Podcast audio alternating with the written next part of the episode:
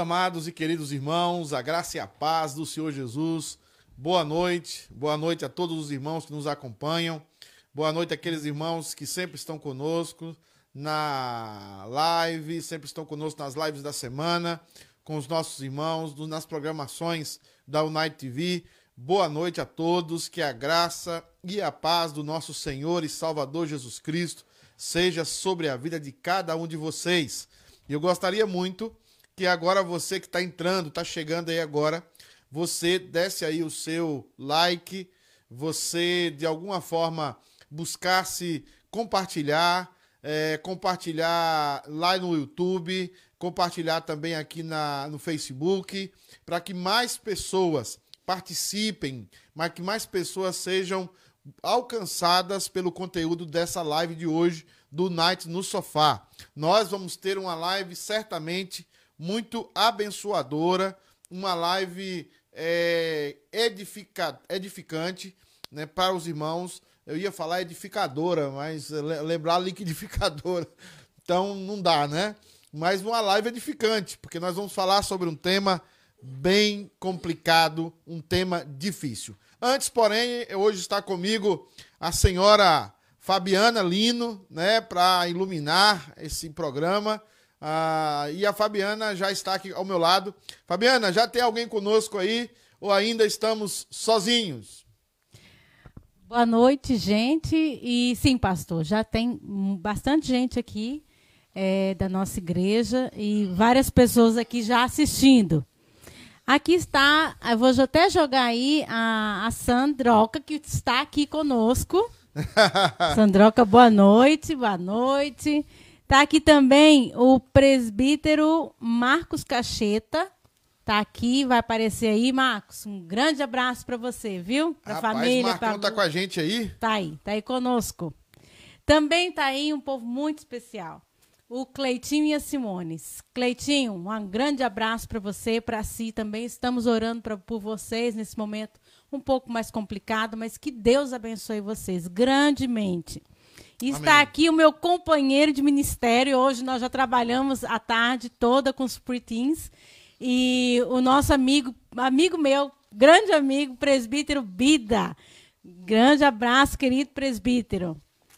E está aqui também conosco a nossa amiga que deve estar, meu amor, lá em Cape Cod, junto com o, o Rodrigo, junto com a Mara. Eu vi isso aí a, a Julimari, né? Julimari, nosso querido presbítero Kisney. Então lá, boa Não, noite. Não, isso aí é complô. Isso aí é o pessoal que tem dinheiro da igreja, entendeu? E vai lá pro Cape Cod. Quem vai pro Cape aqui, irmão, tá nos assistindo, nessa época do ano, é o pessoal que tem dinheiro. E o Kisney, ele trabalha dois dias da semana, folga seis, tá? é assim. Né? Ô, gente, mas é um povo que ele gosta demais. E aqui tá a nossa queridíssima Geni. Geni, eu trouxe, viu? A broa está aqui, ou, ou, seja, a metade da metade da broa, porque nós já comemos quase tudo. Camilinha estava mais feliz do que tudo. E nós agradecemos. Fabiana, viu? como eu sou um pastor excluído né, desses privilégios, eu tenho que vir, pra, eu tenho que vir para casa da Camilinha para comer a broa. Mô, não tá? fala isso não, que a Geni fez e mandou lá para casa, mô. Geni, não, não, não, Geni, ela, ela... Faz muito tempo. Aqui tá assim, Pascoal. Sim, amiga, um beijo para você, viu? Deus te abençoe.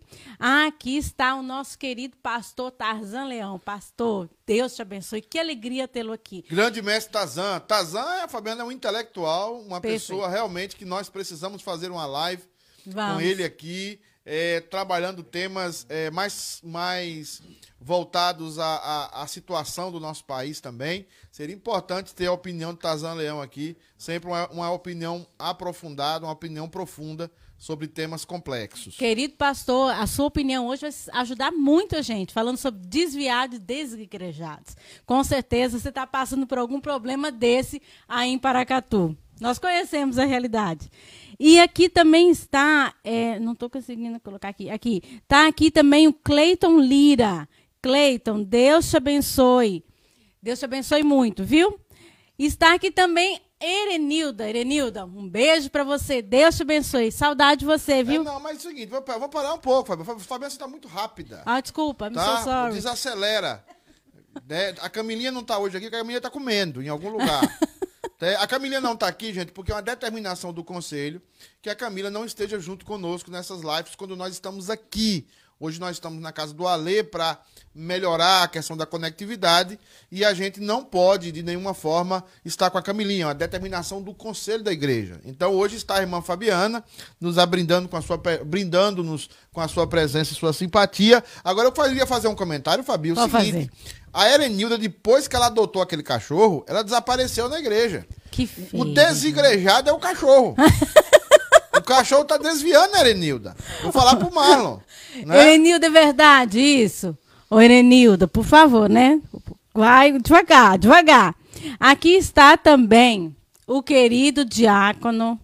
Vive lá em casa, sempre está lá em casa, ajudando-nos, né? O querido Leandro. Leandro, Deus te abençoe, viu? Falou aqui, é, boa noite, povo lindo. E boa noite para o senhor também, pastor Pedro. É, o Leandro é o seguinte: o Leandro é, é o homem que aparece lá em casa sempre nos domingos para lavar roupa, né? Então, e assim, comer. E comer. Ele, uma boquinha, não nega, né? É. E, ele, e, ele foi, e ele tá com crédito porque ele levou um vinho para mim do Chile, viu, irmã Fabiana? É verdade, um eu lembro. vinho do Chile, um vinho muito bom. Ele tá com crédito na praça. Quem mais, irmã Fabiana, tá aí com a gente? Keilinha, a esposa do pastor Ângelo. Que alegria, Keila, tá, estar com você aqui. Deus te abençoe, viu? Beijo para você. Aqui o, o, querido pastor Ivan Leão está dizendo: Fabiana Lino, você está mandando muito bem, excelente mediadora, animadora. Ô, oh, gente, Deus abençoe. Não elogia que depois quem sofre sou eu.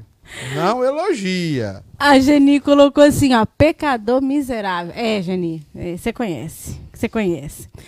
Ah, o querido presbítero, presbítero também aparece em live. Tá vendo aí, ó? Um presbítero, já apareceu Marcos Cacheta. Tem outros aí, o presbítero Kisney. Deus te abençoe. Tá aí só divertindo em Cape Cod. Kisney deve estar dentro de uma piscina, Fabiana. Com dentro certeza. Dentro de uma piscina quente, porque aquele não abre mão das mordomias da verdade, vida. Verdade, verdade. Né? Aqui está também, tem muita gente, o pastor, não sei se vai dar para falar todo mundo, mas o querido é, pastor Itazan Leão disse assim, estou à disposição, nós vamos entrar em vamos contato. Vamos entrar em contato. Viu? Tem, no, na sexta-feira tem um programa chamado Papo de Pastor, e às vezes a gente conversa, o pastor conversa com vários pastores. Vamos entrar em contato, querido pastor. Tem muitas mais pessoas aqui, pastor. Não sei se você quer que eu vou falando. É, a Mara tá tirando sarro do Leandro. Ah, sim, a Mara tá perguntando assim se o Leandro esteve lá em casa hoje. Hoje, não. Mas geralmente ele tá lá. Ele tem as chaves. Tem, então, tem. Quando, quando, a gente não sabe, né? Ele tem, ele tem as chaves. Agora, se teve, não sabemos, né? É, Fabiana, é, quem mais? Tem muita gente Assim, aí. tem muita gente que está entrando. Se eu falar de todo, eu tô, vou falar assim mais rapidamente, né? Mas deixa Nilma... de, de, vamos, vamos depois, a gente okay. vai voltar à conectividade. Tá deixa eu falar Beleza. o seguinte, nós temos uma pessoa especial aqui, que é o Dani Castilho. Está por trás das câmeras. Nós temos o Alê. E o, Dan tá, o Dani está aqui hoje servindo ao Senhor nas câmeras e monitorando aqui as câmeras. Nós queremos dar aqui o nosso agradecimento em público por ele. Bem, gente, hoje o tema é o seguinte: o tema da nossa live, você vai compartilhando aí, manda o pessoal aí compartilhar. O tema da nossa live hoje é o seguinte: o tema de Unite no Sofá hoje é o seguinte: desigrejados ou desviados? O que, é que você acha? A gente pode separar esses dois termos? Esses dois termos são sinônimos? Você acha que uma pessoa desigrejada, ela pode estar não desviada? Ou uma pessoa desviada, aquele conceito antigo de desviado, né, que a gente tinha antes, pode se, se ser dado para uma pessoa desigrejada? Então eu gostaria da sua opinião se todo desigrejado é desviado e todo desviado é desigrejado. Eu gostaria que você desse a sua opinião e nós vamos trabalhar desse tema. Esse tema hoje que é o seguinte: a maior igreja evangélica não é a igreja que está congregando. A maior igreja evangélica hoje já é a igreja dos decepcionados com a igreja. Já é a igreja dos desigrejados, se é que nós podemos falar isso. Então, dê a sua opinião, porque hoje nós vamos ter aqui um grupo de irmãos e tem hoje estreia, hoje aqui vai estrear aqui nossa nossa craque no meio do campo com a camisa 10, né? Então, vamos ver o que ela vai, talvez vai fazer, vai ficar assustada, vai ficar nervosa, não sei, né? Mas eu vou cutucar ela aqui. Quando ela fica com raiva, ela não fica nervosa, coisíssima nenhuma. Né? Então eu quero começar hoje. Hoje tem um irmão aqui que representante do sindicato, né, dos pastores. Ele veio veio de vermelho hoje, né? É, é camisa muito bonita.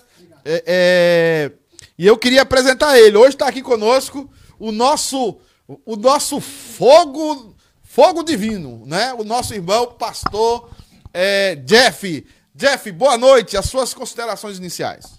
Boa noite a todos. Graças Pai do Senhor Jesus, Pastor Pedro. Grata satisfação. Mas esse vermelho aqui não é sindicalista, não. Representa o sangue de Jesus que perdoou todos os meus pecados, tá bom? Deus abençoe e que Deus nos abençoe nessa, nessa conversa, nesse debate. Que haja crescimento espiritual da, da parte de Deus na nossa vida. Amém. Está conosco também aqui outra craque, né? Outra pessoa que de fato tem nos abençoado, não só hoje, mas abençoado durante a semana, aí também nos bastidores. Nós queremos também dar as boas-vindas à nossa irmã Sandra. Também a Sandra é uma das nossas debatedoras aqui hoje do Night no Sofá. Irmã Sandra, boa noite. Suas considerações iniciais, minha querida. Boa noite, pastor. Mais uma vez, brigadão por eu estar, ter me convidado e estamos aqui, né? Vamos ver as perguntas. A gente vai enroscar muito nessa, porque o tema é realmente, ele dá pano pra manga. o detalhe, o detalhe da Sandra é que ela tá com a camisa da City K United, tá? É, é, isso é um detalhe importante. A, a, a camisa da City K United tá ali marcando presença. E é, eu vou, so, vou saltar aqui na ordem do sofá, nossa visitante, e vou para o nosso elegantíssimo, para o nosso Lorde, né? O nosso abençoado é, o homem aí que, que apazigua as situações. Eu mais o Jeff bota fogo, né? E atrás vem o pastor Ângelo, né, apaziguando, colocando a coisa no lugar. Reverendo Ângelo, boa noite, meu querido. A graça e a paz do Senhor Jesus. Boa noite, pastor. Boa noite, amados irmãos. A graça e a paz. Depois dessa saudação, eu deveria ter vindo de branco. né? Para representar a paz, a pureza. Mas estou aqui todo escuro, né? para emagrecer. Mas é uma alegria a gente poder voltar aqui ao Night Sofá depois de algum tempo e poder debater esse tema. É um tema que aparentemente pode parecer fácil para muitos, mas é muito complicado, principalmente para nós presbiterianos. A teologia que nós cremos, ela verdadeiramente tem muitas nuances que nós precisamos avaliar aqui e eu espero que a gente tenha tempo e que possamos debater a palavra de Deus e sair com um entendimento é, abençoador para todos. Que Deus nos abençoe, pastor. Lembrar, meus amados irmãos, que hoje o pastor Anjo tocou num ponto. A gente não quer estipular tempo hoje para esse programa. Nós vamos tentar conversar sobre o tema o máximo possível, claro, dentro de uma moderação e dentro de um equilíbrio. Mas nós queremos que os irmãos que estão no sofá possam se expressar, se expressem de uma forma livre. O pastor Anjo tocou num tema importante. E você que está em casa, eu já estou vendo perguntas aí, tá, Fabiana? O pessoal de casa pode participar, pode discordar, Pode mandar sua pergunta. Nós queremos ser abençoados também por vocês e queremos abençoar também vocês através da vida desses homens e mulheres de Deus que estão conosco aqui hoje. E por último, a nossa estreante da noite, né?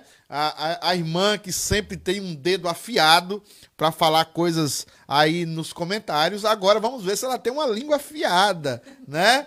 É, irmã Helena, é, a gente, Helena de Troia. Helena, boa noite. Suas considerações iniciais, querida. Seja bem-vinda. Oi, oi, oi. Muito boa noite, todo mundo. Muito obrigado pela participação, por estar aqui.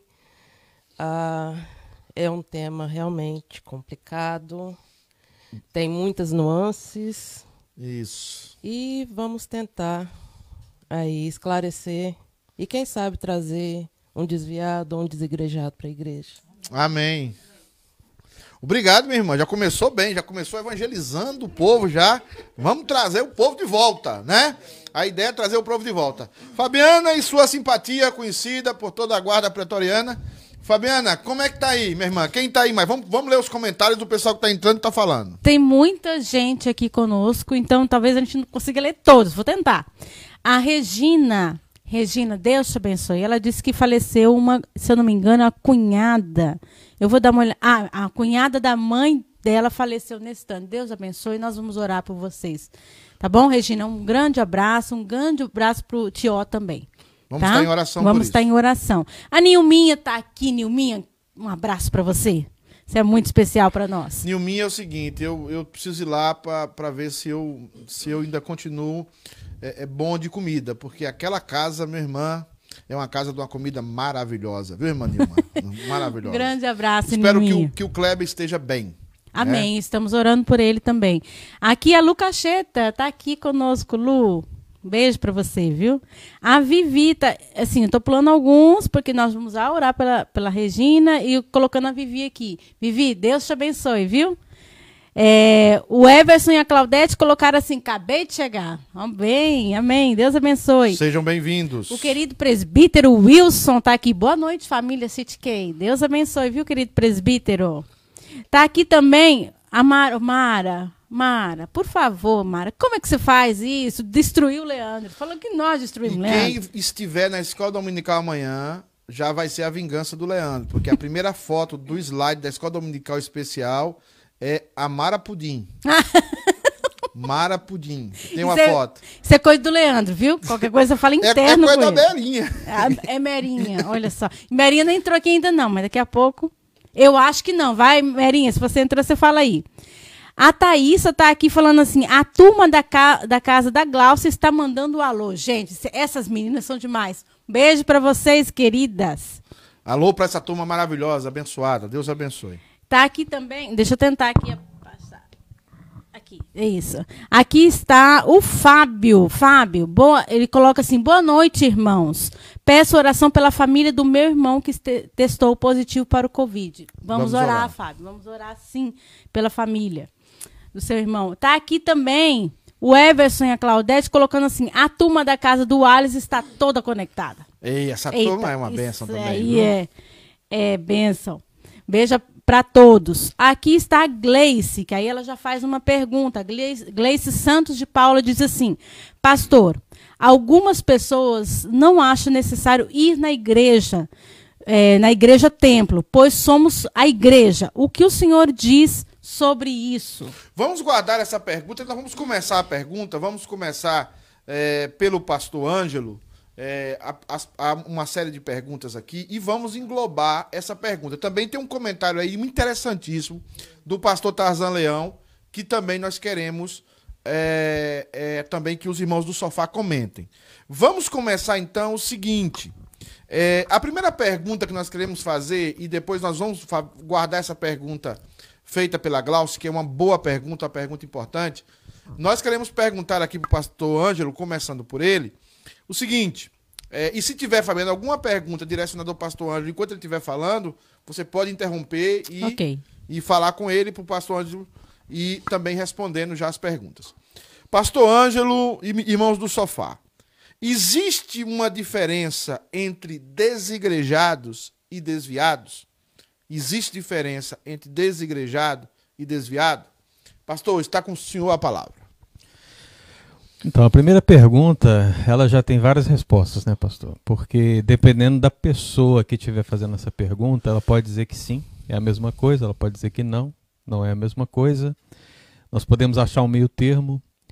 E eu queria responder essa pergunta, obviamente, com o meu ponto de vista, né? porque naturalmente é, um cristão ele pode pensar que um desigrejado ele é um desviado. É, mas o que eu percebo em essência quando se pensa em termos de desigrejados, e talvez remontando ao nosso contexto brasileiro, porque no contexto brasileiro eu já fui desigrejado quando a gente para e pensa, por exemplo, no fato de eu ter sido católico romano antes de ser protestante. No sentido da máxima da expressão católica de que fora da igreja não há salvação, no momento que eu deixei a igreja católica e entrei para a igreja protestante, eu me tornei um desigrejado. Né? Nesse sentido, desigrejado é um sinônimo de excomunhão. É basicamente a mesma coisa. Então, talvez naquele tempo, algumas décadas atrás, tínhamos ali já vestígios desse desigrejamento em termos de palavra. E agora acontece um fenômeno ainda mais interessante, porque esse primeiro ele acontece em termos de conversão, porque as pessoas estão na igreja católica, mas elas estão se convertendo, entrando nas igrejas protestantes, pentecostais, e o que acontece agora é que muitos membros dessas igrejas, protestantes históricas, pentecostais e talvez numa maior escala, neopentecostais, estão abandonando as instituições religiosas e adentrando a um universo separado.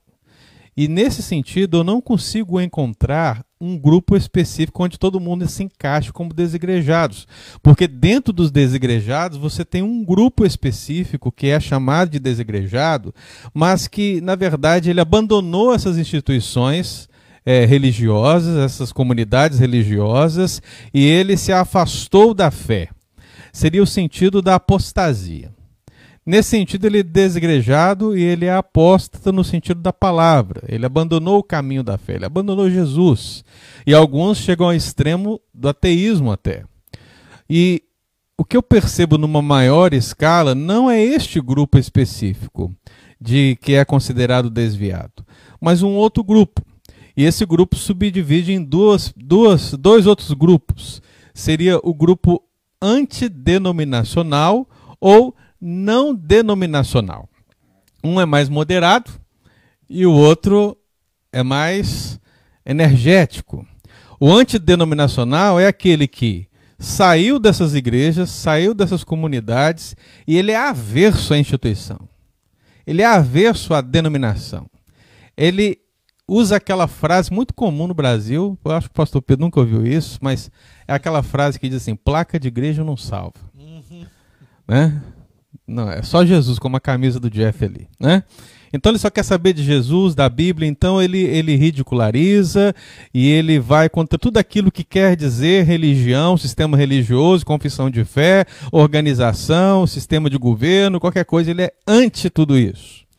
E existe um outro grupo que é não denominacional, mas moderado, que não concorda com muitos fundamentos que existem na religião, né, no sistema religioso em si, mas que mantém a comunhão.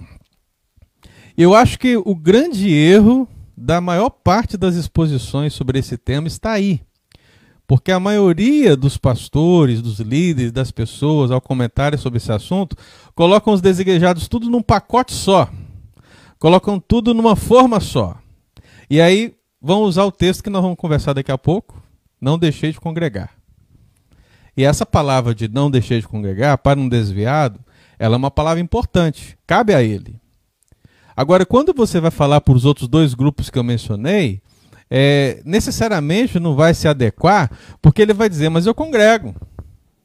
Ele vai dizer que se reúne com as pessoas. Só que ele se reúne com pessoas que pensam como ele que entendem que o sistema religioso não é bíblico, que o, o, o ter um templo não é bíblico, que a, a, a esfera da organizacional da igreja é, não é bíblica. Então ele, ele, ele se reúne, ele entende o evangelho de uma maneira diferente. Né? Então eu, eu entendo que esses, esses desigrejados, que é uma palavra que nesse sentido é vista por esse grupo como pejorativa, até mesmo ofensiva, porque eles não se consideram assim, e na verdade eles se consideram uma igreja mais pura, e até interessante porque na nossa confissão de fé, ao se definir igreja, se define como igrejas mais puras e menos puras. Então, nesse sentido, eles se veem como uma igreja mais pura do que por exemplo, a minha, que eu considero ser uma igreja mais pura, no sentido de ser mais próxima da essência do Evangelho, então, nesse sentido, ele se acha cristão, ele, ele está seguindo a Cristo, ele está lendo a palavra de Deus, ele, ele está fazendo tudo aquilo que a Bíblia descreve, mas ele é contra a institu institucionalização da igreja. Eu posso dizer que ele é desviado? Essa é a pergunta. Né? E a grande questão é: nós, como presbiterianos, calvinistas e lendo a palavra de Deus, a gente deve, deve se fazer a pergunta: será que a pessoa salva porque ela está numa igreja institucionalizada ou porque ela está ligada à igreja espiritual que é Cristo. Então, eu acho que para começar as discussões, pastor, eu acho que a gente tem que fazer toda essa análise para que a gente possa julgar essa situação de uma maneira mais é, adequada possível. Né? Essa é a minha palavra inicial. Tem uma pergunta aí pro senhor. Tenho, pastor, uma, Uma per... pergunta já pro pastor Ângelo. Sim, tem uma pergunta para o pastor Ângelo e eu vou jogar na tela, que é do pastor Daniel. Um beijo, Daniel. Beijo, Cris. Deus abençoe vocês, viu? Tá assim, pastor Ângelo. Por, por- boa noite. Por que a maioria dos desigrejados são pessoas conhecedoras do evangelho? Eu acho isso interessante porque, é, fazendo um paralelo com o filme Matrix, Eu amo esse filme. é, fazendo um paralelo, o que, A o série do filme. O que geralmente se a, gente, se a gente ouve das pessoas que estão envoltas nesse contexto é que elas estão, de certa maneira, é, presas a um sistema, como o Neo antes de ser liberto. Né? É aquela questão da pílula vermelha e da pílula azul. Né? No momento que eles são libertos pelo Evangelho, ou seja, à medida que eles vão conhecendo o Evangelho de uma maneira que a igreja não prega para ele, né? ele é liberto, ele toma conhecimento de, um, de uma maneira, um modo de viver diferente do Evangelho. Né? Então, quando a pergunta é feita, porque a maioria dos desejos são pessoas conhecedoras do Evangelho, é porque a perspectiva dessa pessoa, muitas vezes, a meu entendimento, ela vai além do que a instituição religiosa diz. E eu acho que às vezes isso é positivo, às vezes é negativo. Né? Eu acho que quando você tem uma igreja, e aí você deve colocar todas e fazer uma, uma avaliação disso. Quando você tem uma igreja que se permite questionar, ou que está sujeita a mudanças de acordo com a palavra de Deus, isso é muito bem-vindo.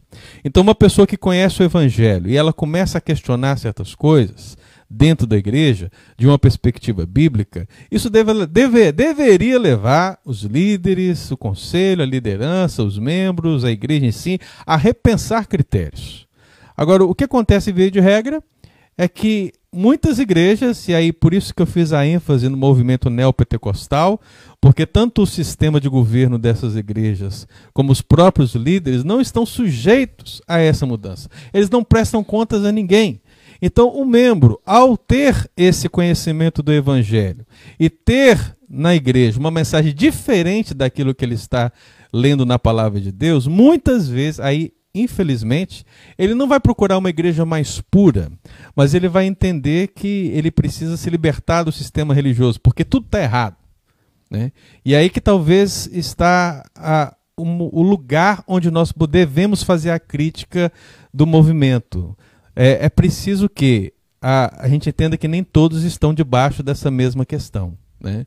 Então não é porque uma igreja tem um líder tem um sistema, tem uma doutrina que fez a pessoa é, ficar assim envergonhada, é, explorada, ou qualquer outra coisa que deixou ela totalmente mal, a ponto dela praticamente desistir da igreja, que todas as igrejas são dessa maneira. E é a mesma leitura que a gente tem que fazer do desigrejado. Não é porque a gente coloca ele como uma pessoa que está fora de uma denominação que necessariamente ele é desviado. Então a gente tem que analisar contexto contexto. Eu não sei se eu respondi ao pastor, mas é, é nesse sentido que eu quis caminhar. Eu acho que você respondeu sim, pastor. Eu só quero dizer para os irmãos que estão nos assistindo, os homens aqui do sofá, que pode se discordar, pode concordar. O pastor Anjo fez uma, uma excelente abrangência do tema já. É, tem temas que ele vai voltar a falar também, os demais. Eu queria ir para nossa irmã Sandra. Eu queria ir para nossa irmã Sandra, para que a nossa irmã Sandra vê se ela concorda ou não com o pastor Ângelo. E a pergunta: para ela, qual é a diferença de desigrejados para desviados? Eu vi enquanto o pastor Anjo estava falando, a irmã Sandra estava ali pesquisando, lendo a Bíblia, analisando. Pastor, pastor, é, é pastor não, irmã Sandra, pastor não, pelo amor de Deus, somos reformados. Irmã Sandra, o senhor, você concorda com o pastor Ângelo, discorda? E também a sua concepção. Qual é a sua concepção de desigrejados e igrejados? Só quero deixar uma frase aqui do Leandro, se a Fabiana puder jogar essa frase do Leandro, que eu acho que a Eu frase do Leandro resumiu muito bem, do, do diácono Leandro, o que é, o Ângelo estava falando. Todo, desviado, Como é, Fabiana aí? Aqui, eu vou jogar ela aqui. Tá. todo desviado é um desigrejado, mas nem todo desigrejado é desviado. Talvez seja um tema, né? Aí, para É. todo desviado é um desigrejado. Ele geralmente não está congregando, não está com nenhuma igreja. Mas será se todo desigrejado é desviado? Tem também a questão do, do presbítero Eudes. Eudes, aí. eu vi. O Eudes sempre é um cara radical, tá? Um radical, né? Vamos ver se o radical dele tá certo ou se tá errado. Eudes, você vai ter que comentar também, tá? Concordar, discordar, corda- concordar, discordar é importante para o nosso crescimento. Sandra, diferença entre desigrejados e desviados. Qual é a diferença? Ó, pastor, eu concordo em número, gê- gênero e grau com o pastor Ângelo. Acho que ele foi bem profundo, né? É, realmente é, é algo de quem conhece a teologia e, e conhece bem as igrejas também, né? Então eu posso falar do outro lado, porque né, ele, ele é pastor, então ele né, convive com as, vocês convivem com as pessoas, então vocês conhecem o, a- o assunto, acho que mais profundamente do que nós que estamos do lado de cá, né? Pelo que eu tenho visto, pastor, assim, que eu, eu sou eu sou muito de YouTube, né? Então eu, eu ouço muito pregação, ouço, muitos pastores, tudo que está acontecendo, eu vou sempre lá no YouTube para ver o que está acontecendo nesse meio evangélico, né?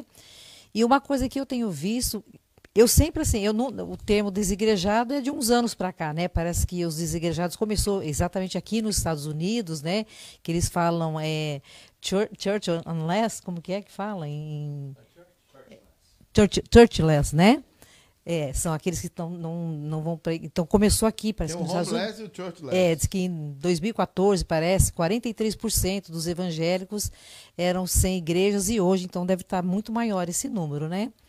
E eu acredito que é diferente. Eu acho que desigrejado, eu até esses dias eu até falei para o pastor Pedro, que eu ouvi o termo, né? Desigrejado ideológico, né? Como que é? Desigrejado ideológico. ideológico, né? Então é aquele que não vai para a igreja porque de alguma forma ele ficou insatisfeito com a igreja, ele ficou é, decepcionado com o sistema e, e aí, né? Ele sai da igreja e pelo que eu tenho visto, eles saem da igreja falando mal da, da, da instituição, né?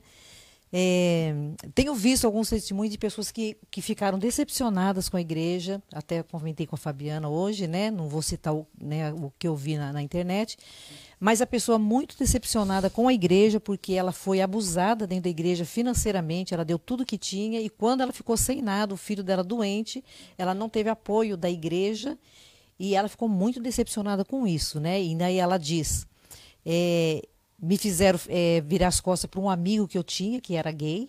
Né? Ela foi depois até pedir perdão para ele. Então foram seis anos que eu rompi essa amizade, que eles falaram que eu tinha que cortar essa amizade.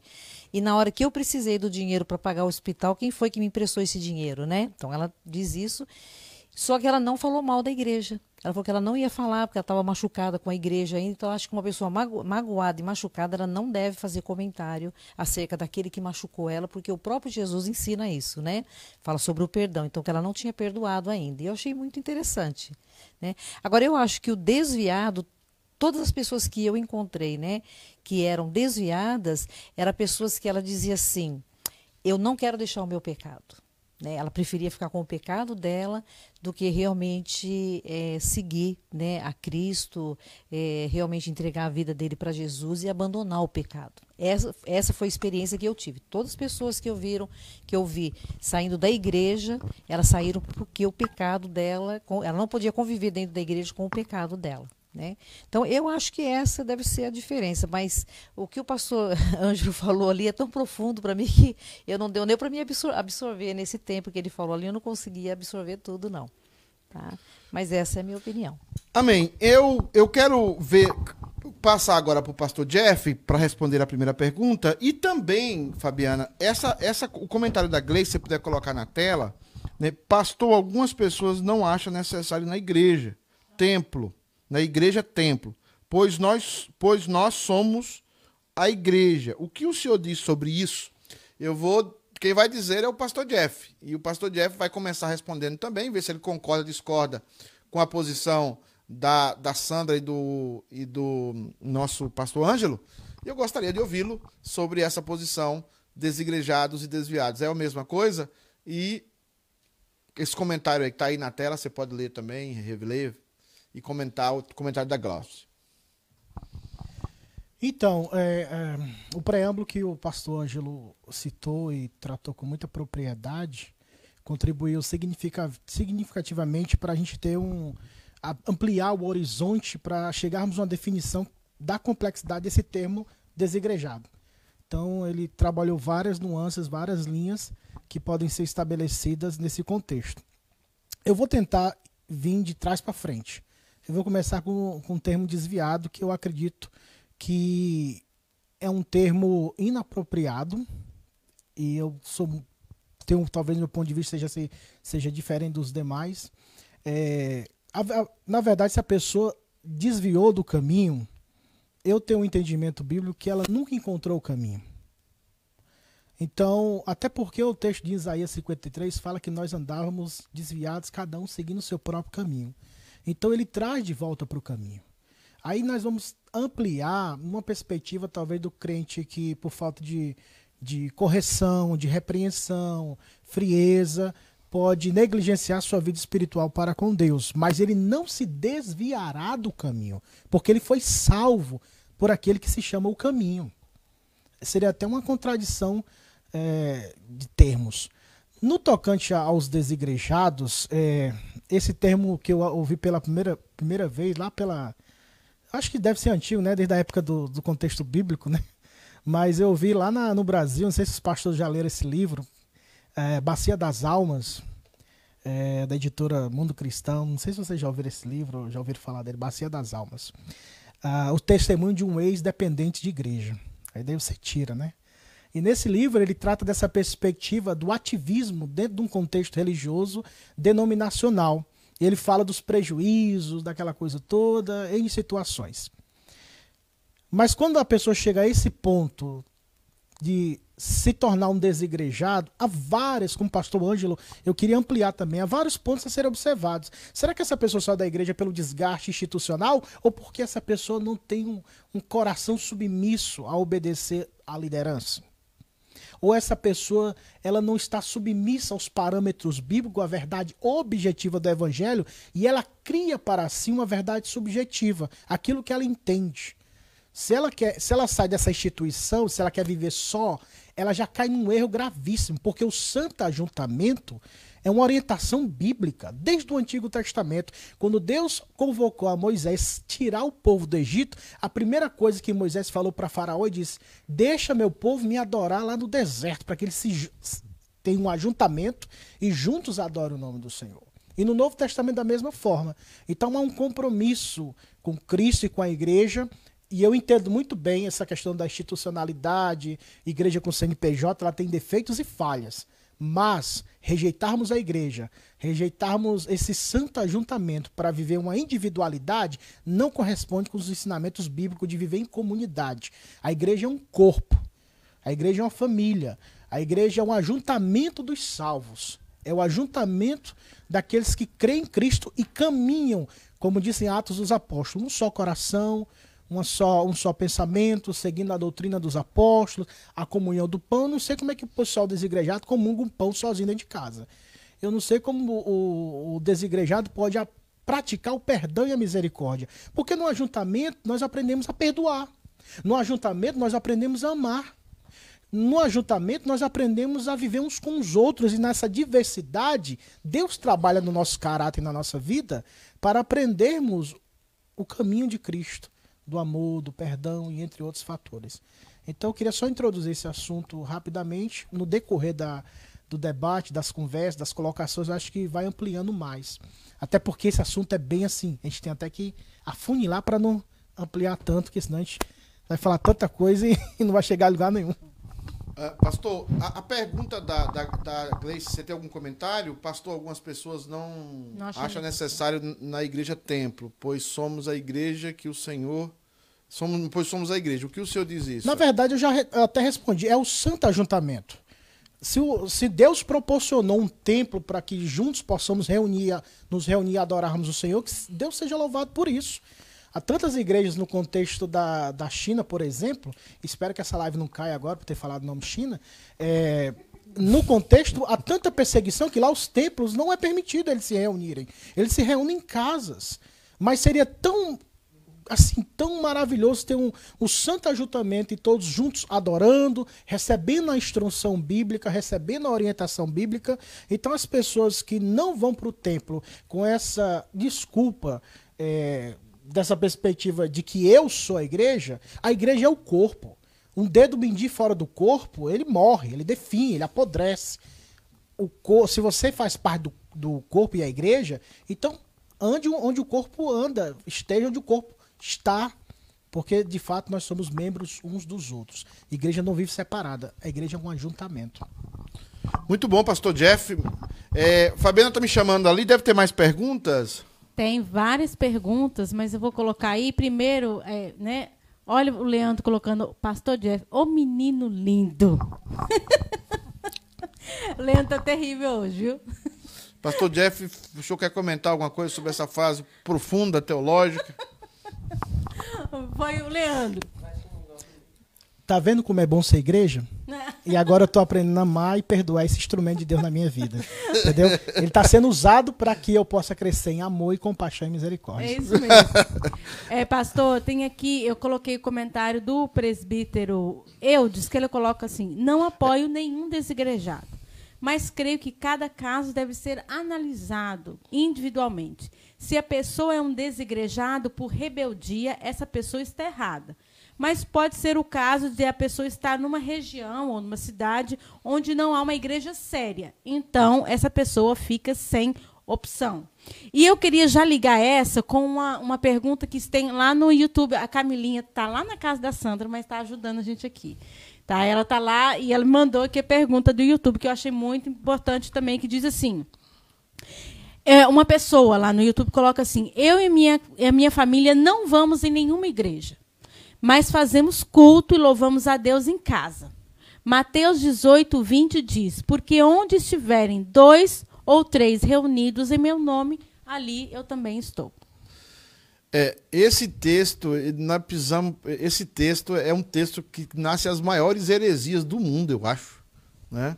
Esse texto de Mateus 18. Mas eu vou deixar a Helena é, se virar agora, né? Porque o comentário do Eudes, o Eudes, o Eudes, assim, começou o comentário dele assim com muita raiva.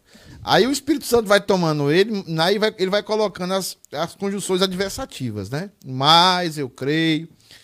É, ô, Helena, você acredita, minha querida, a, qual é a diferença de desigrejados para desviados? O pastor Jeff colocou um elemento novo. Será se existe desviado é, nesse conceito que a gente pensa de desviado? E também nós temos aqui a palavra do pastor, do presbítero, né?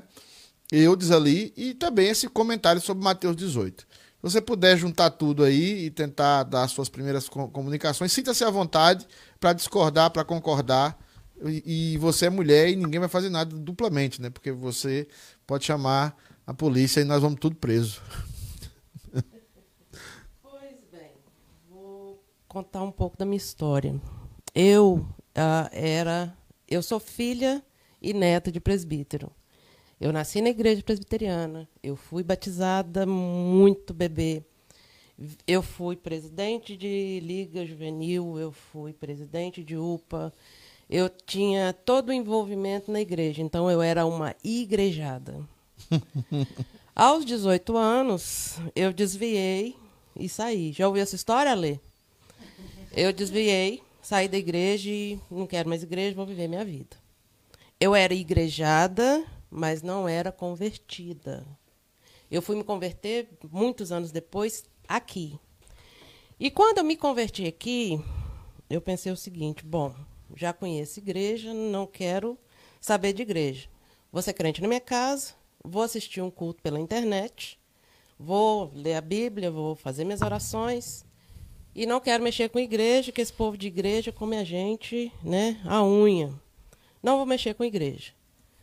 Só que quem é realmente convertido não consegue ficar fora do corpo.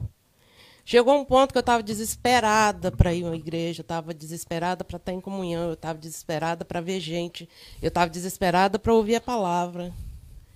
Então, eu já fui desviada e já fui desigrejada. É, e agora? E os igrejados? E os, e os desigrejados que estão dentro da igreja. E os desigrejados que não são desviados porque eles nunca estiveram no caminho. Como eu falei, é, são muitas nuances, esse assunto é realmente muito amplo. Mas eu penso, o que eu vejo do desigrejado, a grande maioria que eu conheço, que eu percebo, que são pessoas feridas, que são pessoas que tiveram, como o pastor falou, o pastor Jair falou, como a Sandra falou, são pessoas que tiveram feridas na igreja, que estiveram numa instituição, que tiveram numa denominação, se sentiram magoados, se sentiram feridos e saíram e rejeitam qualquer tipo de institucionalização. E isso é muito sério. Porque hoje a gente tem uma coisa interessante que é o evangélico não praticante. É o evangélico que não vai na igreja, é o evangélico que não quer saber de doutrina. E eu tenho aprendido muito na igreja minha vida inteira sendo igrejada, eu tenho aprendido todo dia. A gente aprende a perdoar, a gente aprende apanhando, né? As pessoas que nos ferem, a gente tem que aprender a dividir, a gente tem que aprender a perdoar. E é uma coisa muito séria. Eu penso que tanto desviado quanto desigrejado estão perdidos e necessitam ser evangelizados, por incrível que pareça tanto desviado, que saiu do caminho, quanto desigrejado, que não quer estar numa, institu numa instituição, ambos precisam ser evangelizados. Ok, palavra forte aí da irmã Helena, né? Bem, bem forte. Fabiana, é, nós temos um próximo comentário aí, e agora eu vou pedir que os irmãos do sofá se manifestem, tá? Eu tenho uma segunda pergunta, é, que é o seguinte: é claro que essa pergunta é retórica, ela, ela existe, mas eu vou ler ali o comentário do Leão. A Fabiana lerá o comentário, ver se ela consegue ler, porque é daquela, com aquela letra ali eu não consigo. Então, tá. a, Fab, a Fabiana lerá o comentário e, os, e, e, aqueles irmãos do sofá que querem comentar, por favor, levante uma das mãos aqui, espere um pouco. Nós vamos ter agora debate, se possível. Né? O comentário do Tazan Leão é um comentário muito bom.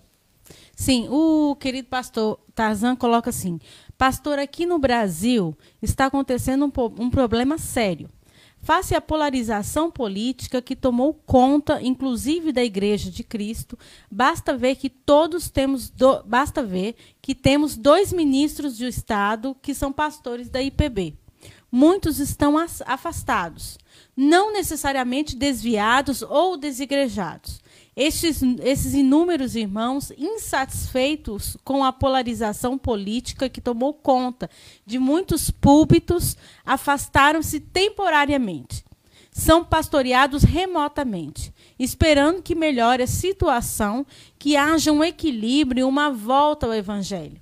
Este é um fenômeno mas temos, claro, pessoas desigrejadas, o equivalente para o equivalente para católico não praticante, o que diz Helena também, penso eu. E há os desviados, ou seja, aqueles que receberam o sacramento, mas depois depois afastaram-se completamente da vida cristã e não somente de uma igreja. Bem, queridos, esse é o comentário do pastor Tazan Leão, pastor da Terceira Igreja Presbiteriana de Paracatu, e eu queria comentar para os irmãos, ele, o, o, pastor Ivan Leão, ele foi, ele foi seminar, Ivan Tarzan, Tarzan Leão, ele foi, Ivan Leão é outro pastor. É, Tarzan Leão foi, se eu não me engano, ele foi seminarista católico. Ele é escritor de vários livros, né? Um homem profundo conhecedor e ali pela foto ele é fotógrafo também, né? É, entre outras coisas, musicista, ele faz parte, ele, faz, ele é membro da Academia Paracatuense de Letras, né, que é uma das academias antigas de Minas Gerais. Um homem realmente conhecedor. É, quem do sofá quer comentar isso e já comentar a nossa segunda pergunta?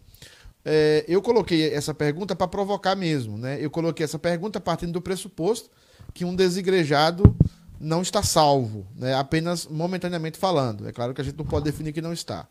Mas eu coloco assim: um desigrejado pode ser salvo? Tá? Eu, eu, quando eu coloco isso, o que, é que eu estou colocando? Se ele continuar desigrejado até o resto da, da, vida dele, né? ele pode ser salvo ou não? Né? A salvação depende da assistência a uma igreja?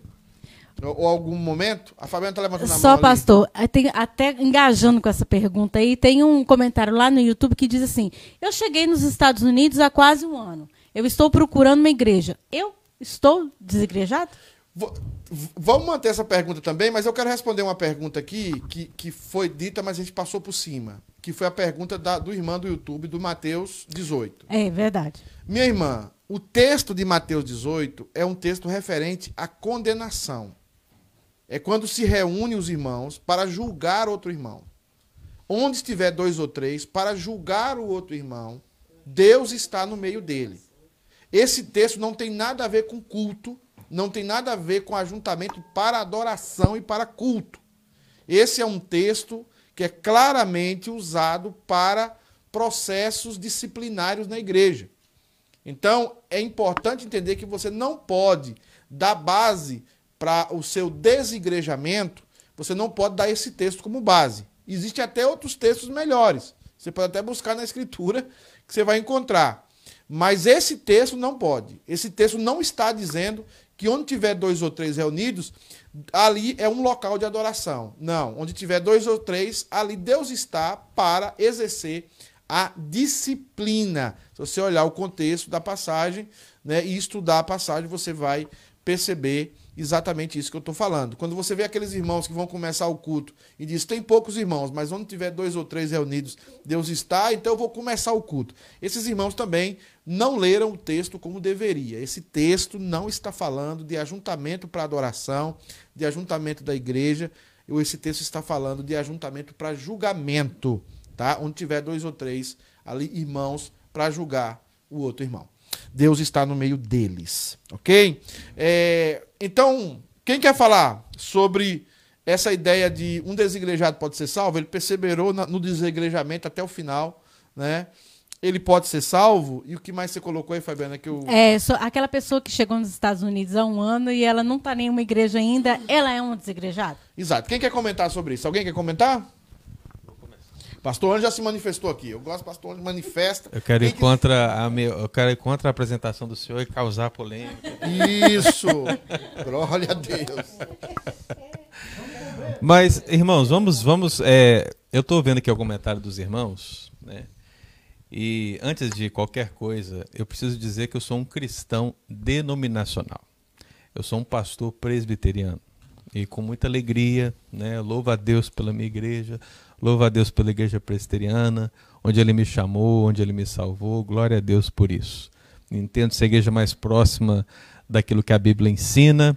Então, dito isso, meu querido, eu preciso dizer que, lendo alguns comentários e entendendo todo esse contexto que envolve essa ideia de desigrejado, muitos irmãos ainda não entenderam o que eu disse na primeira vez. Né? Estão colocando todo mundo debaixo da mesma forma. Ah, o que eu estou chamando a atenção é de nós não fazermos isso. Eu estou vendo vários comentários onde estamos percebendo que, como disse a, a nossa irmã Helena, né, as nuances são variadas. Como é que você vai colocar todo mundo debaixo de uma mesma forma? Não dá para fazer isso. Né? Então eu vejo comentários que falam sobre o corpo, vejo comentários que falam sobre a videira, vejo comentários que falam sobre reunir. E meu querido, isso não vai se aplicar a um desigrejado que se desviou no sentido clássico da palavra e tornou-se, quem sabe, um anticristão.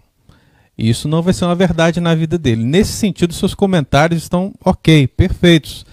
Ele, ele não reúne, ele não, ele não congrega, ele não participa da comunhão, como disse o pastor Jeff ali, não há, não há, há aconselhamento, não- um não suporta o outro, é, é perfeito. Agora, esse tipo de comentário, se você tiver oportunidade de conversar com um desigrejado que se considera não denominacional, isso não vai surtir efeito. É um comentário vago, um comentário que não se aplica. Porque, meu querido, ele convive com outros irmãos. Tudo aquilo que se faz na igreja denominacional, no caso da minha igreja, na nossa igreja, o que nós fazemos, esse cristão também faz lá. A questão é que ele não é uma denominação, ele não tem um templo, ele não tem um, um sistema religioso que ele considera ruim e ele segue esse caminho. Você pode dizer que essa pessoa vai para o inferno? Essa é a pergunta. Eu não tenho coragem de dizer isso. Eu não tenho coragem, né? Eu vi que o nosso irmão presbítero Eudes disse: Eu não apoio nenhum desigrejado. Eu também, no sentido da minha crença pessoal, não apoio. Mas eu também não vejo como julgar que ele está perdido porque ele não frequenta uma igreja institucionalizada. Eu entendo, irmãos, e aí entra um pouco da nossa teologia. Nós não cremos no sentido estrito da expressão de São Cipriano que diz que fora da igreja é, não há salvação. Eu creio que fora da igreja institucional há salvação. Deus pode chamar pessoas de diferentes modos e maneiras e lugares. Você vai encontrar vários testemunhos acerca disso e você vai perceber essa realidade. Eu acho que o que nós precisamos fazer e talvez pensar é a nossa igreja, ela é perfeita? A nossa liderança é perfeita? A nossa confissão de fé, ela é maior que a escritura? E quando você perceber essas as respostas que poderão vir, você vai perceber que a igreja, a denominação, ela não é perfeita, os líderes não são perfeitos, os membros não são perfeitos, a confissão de fé ela está debaixo da Bíblia, a Bíblia que é a autoridade. Então, nesse sentido, meu querido, nós somos repletos de falhas.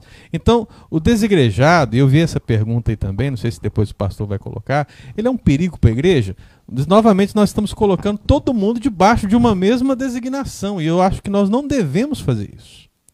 Eu acho que o desigrejado, enquanto anticristão, ele pode ser um problema. Porque ele vai ser um problema como uma seita é um problema. Se ele pega, por exemplo, um membro que é menos conhecedor da Escritura, que tem menos fundamento, um desigrejado anticristão certamente pode levar um novo na fé a desencaminhar no caminho do Senhor. Então, nesse sentido, eu entendo que ele é, sim, um, um perigo. Agora, eu não posso colocar todos os desgrejados dentro dessa realidade, porque são muitas, são muitas circunstâncias. E o que eu percebo, e o que eu ouvi, eu, eu, eu ouço muita gente, é, e do que eu ouço dessas pessoas que vivem nessa, nessa esfera da, da igreja que não é institucional, é que todos esses argumentos que são usados em termos de corpo, comunhão, ceia, batismo, liderança, tudo isso eles de certa forma praticam e concordam, irmãos. Então é chover no molhado. Então, eu só quero que vocês entendam que tratar desse assunto não é preto no branco. Tem muito cinza, várias nuances de cinza. E que não se trata necessariamente de aprovar ou não porque eu entendo que se algo, essa pergunta foi feita, então vou encaixá-la aqui também.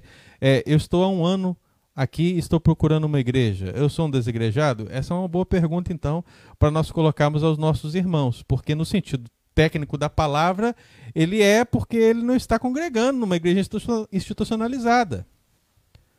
Mas por que eles não estão fazendo isso? Porque ele ainda não encontrou, né?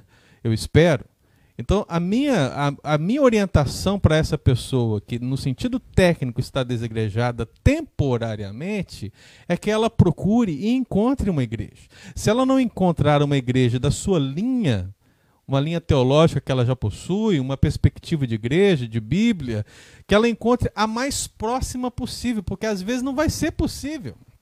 Né?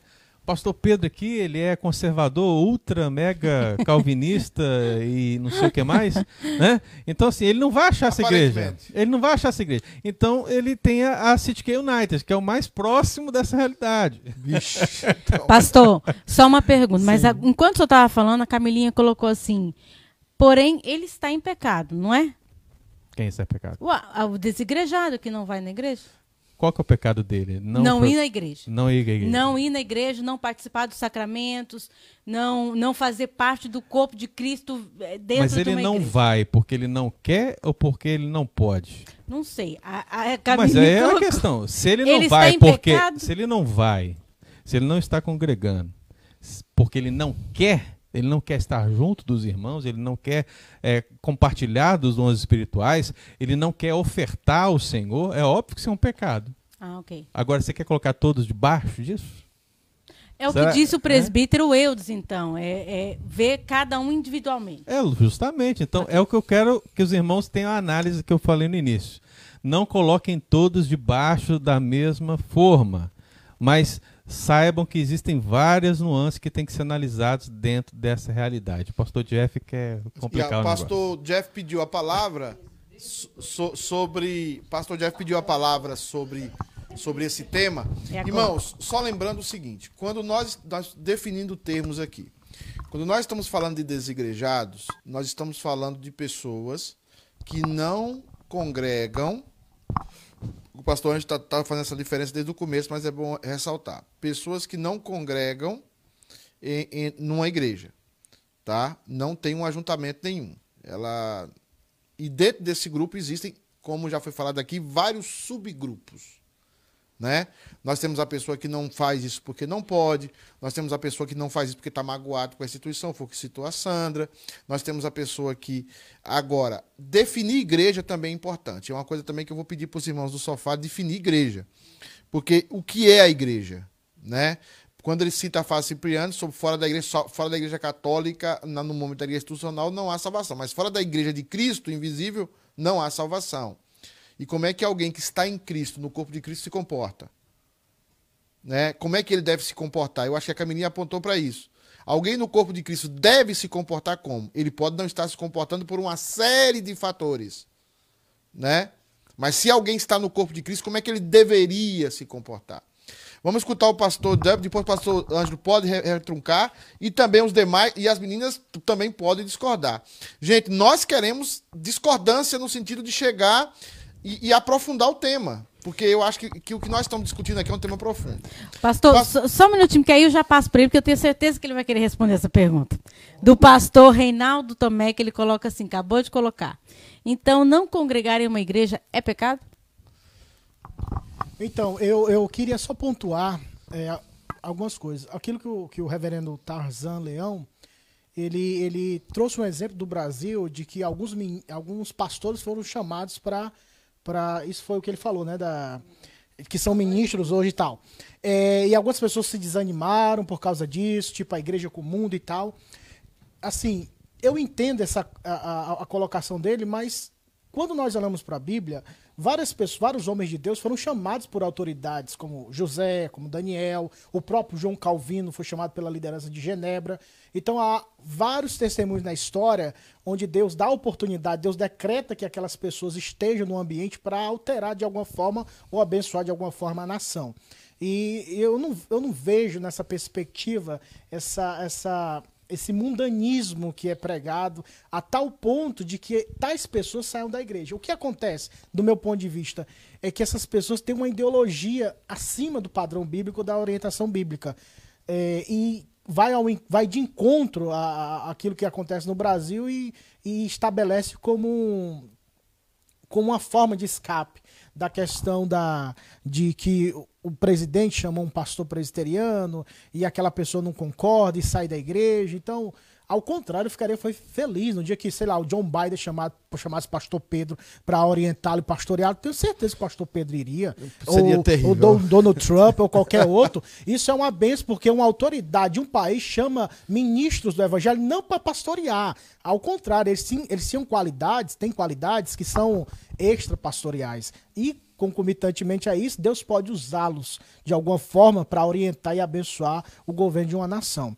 Sobre a questão da, da- da- dos desigrejados, dentro do contexto bíblico, é, é bom nós termos, atentarmos, e aquilo que o pastor Ângelo falou, eu concordo é, com ele em partes, quando ele fala nessa questão da é, que nós não podemos fechar uma linha, nós não podemos dizer que todo, todo desigrejado é de fato condenado, até porque a salvação pertence ao Senhor.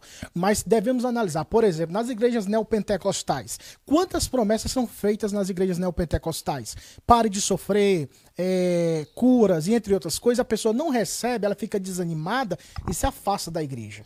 Então, tecnicamente falando, aquela pessoa é uma desigrejada. Mas será que, será que essa pessoa nasceu de novo? Será que a pessoa teve um encontro com o Senhor Jesus? Ou ela foi orientada orientada de forma equivocada. E ela vai com pressuposto dizendo: olha, eu fui para a igreja, Deus não me ouviu, então eu abandonei a igreja, prefiro ficar na minha casa. Isso é um caso. Outro caso, dentro do contexto bíblico lá de Hebreus, pessoas que deixavam de congregar porque abandonavam a fé e conscientemente começavam a introduzir outros ensinamentos no contexto do caso dos judaizantes, o gnosticismo e entre outras coisas. Estes, no, no caso, são apóstatas. Eles propagam o erro. Eles saíram da igreja porque eles defendem um posicionamento doutrinário e levam consigo os outros que são nessos. Então, só para ampliar e, e, como eu falei, para não fecharmos um ponto, porque há várias situações, mas a pessoa que defende essa, essa perspectiva de, de, de sair da igreja local no sentido do ajuntamento, e eu concordo que a igreja com CNPJ é falha, imperfeita, e todo mundo já sofreu com ela, e de fato nós, pastores, eu acredito que a gente poderia falar o quanto a gente já sofreu com a igreja com CNPJ, o quanto a gente já foi maltratado em vários aspectos, choramos, gememos, mas nem por isso abandonamos esse santo ajuntamento. Então, e outra coisa, o terceiro ponto, eu acho que o perigo é nós. É, o termo agora eu esqueci. É abrir uma, uma, um precedente.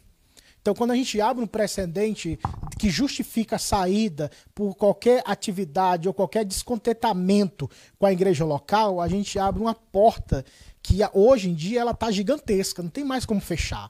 E na, no período da pandemia, eu conversei com alguns pastores e ficaria claro isso, que depois desse período da pandemia, muitos iam usar a justificativa de estarem vivos, entre aspas, espiritualmente, e não mais frequentar a igreja local. Porque, ó, teve a pandemia, eu acompanhei os cultos, eu dei meu dízimo, ou quando deu, e eu estou bem. Não há nenhum problema espiritual, não há nenhuma dificuldade, e vou permanecer do jeito que eu estou.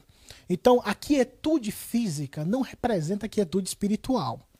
Isso a gente viu no jardim do Getsemane, quando o Senhor Jesus estava orando, Pedro, Tiago e João estavam dormindo, porque aparentemente estava tudo tranquilo, uma noite linda, estrelas, o sono bateu, vou dormir. Jesus estava orando, gemendo, batalhando espiritualmente. Quando a turba veio, a multidão para prender o Senhor Jesus, aí Pedro levanta, puxa o facão, quer esfaquear todo mundo.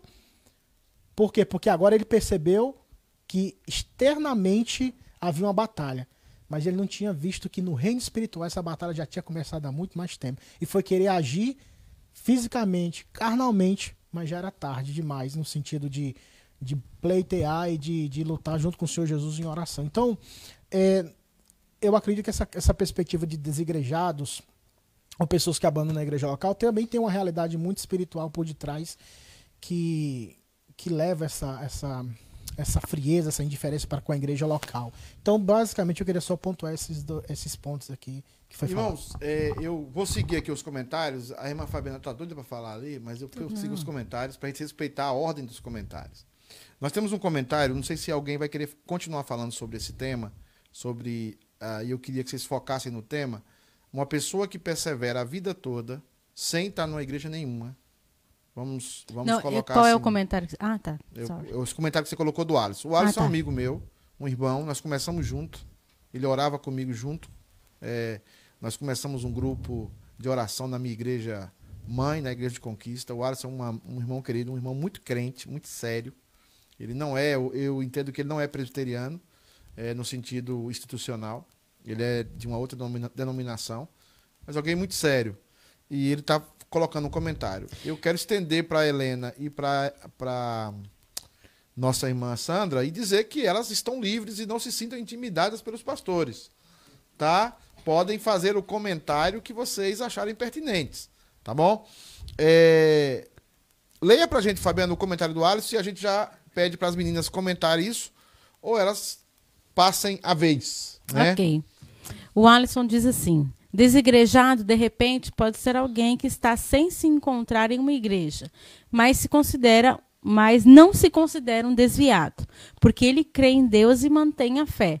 Só está sem congregar por não ter encontrado uma igreja na qual ele se identifica para congregar.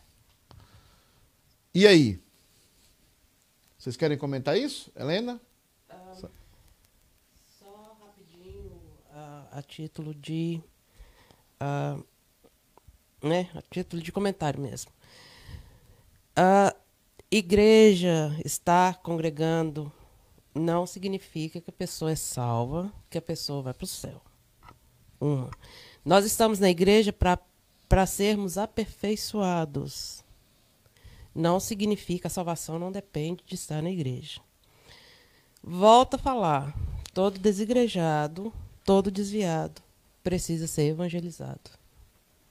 Eu não queria estar na igreja quando me converti porque eu não queria lidar com pessoas tóxicas. Até o dia que eu descobri que a pessoa mais tóxica que eu conheci na minha vida sou eu mesma. E a igreja tem me ajudado a espalhar minha toxicidade. Tudo bem. É, Sandroca, você tem algum comentário sobre esse comentário também do Alisson e também sobre uma pessoa persevera a vida toda sem igreja, sem nenhuma igreja institucional, da casa dela, nada. Passa a vida toda sem tomar santa ceia, a vida toda lá dentro da casa dela, ela se considera um cristão, mora lá no Dubai e ela não tem um, uma igreja para ela ir. O que, é que você acha? Então, pastora, aí olha o, olha o, contexto, né? A pessoa ela tá num, ela mora num lugar que é fechado para o evangelho, onde há perseguições.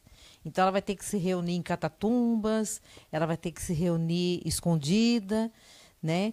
Mas ela sempre vai se reunir com alguém. Ela não vai, ser, não vai ficar sozinha.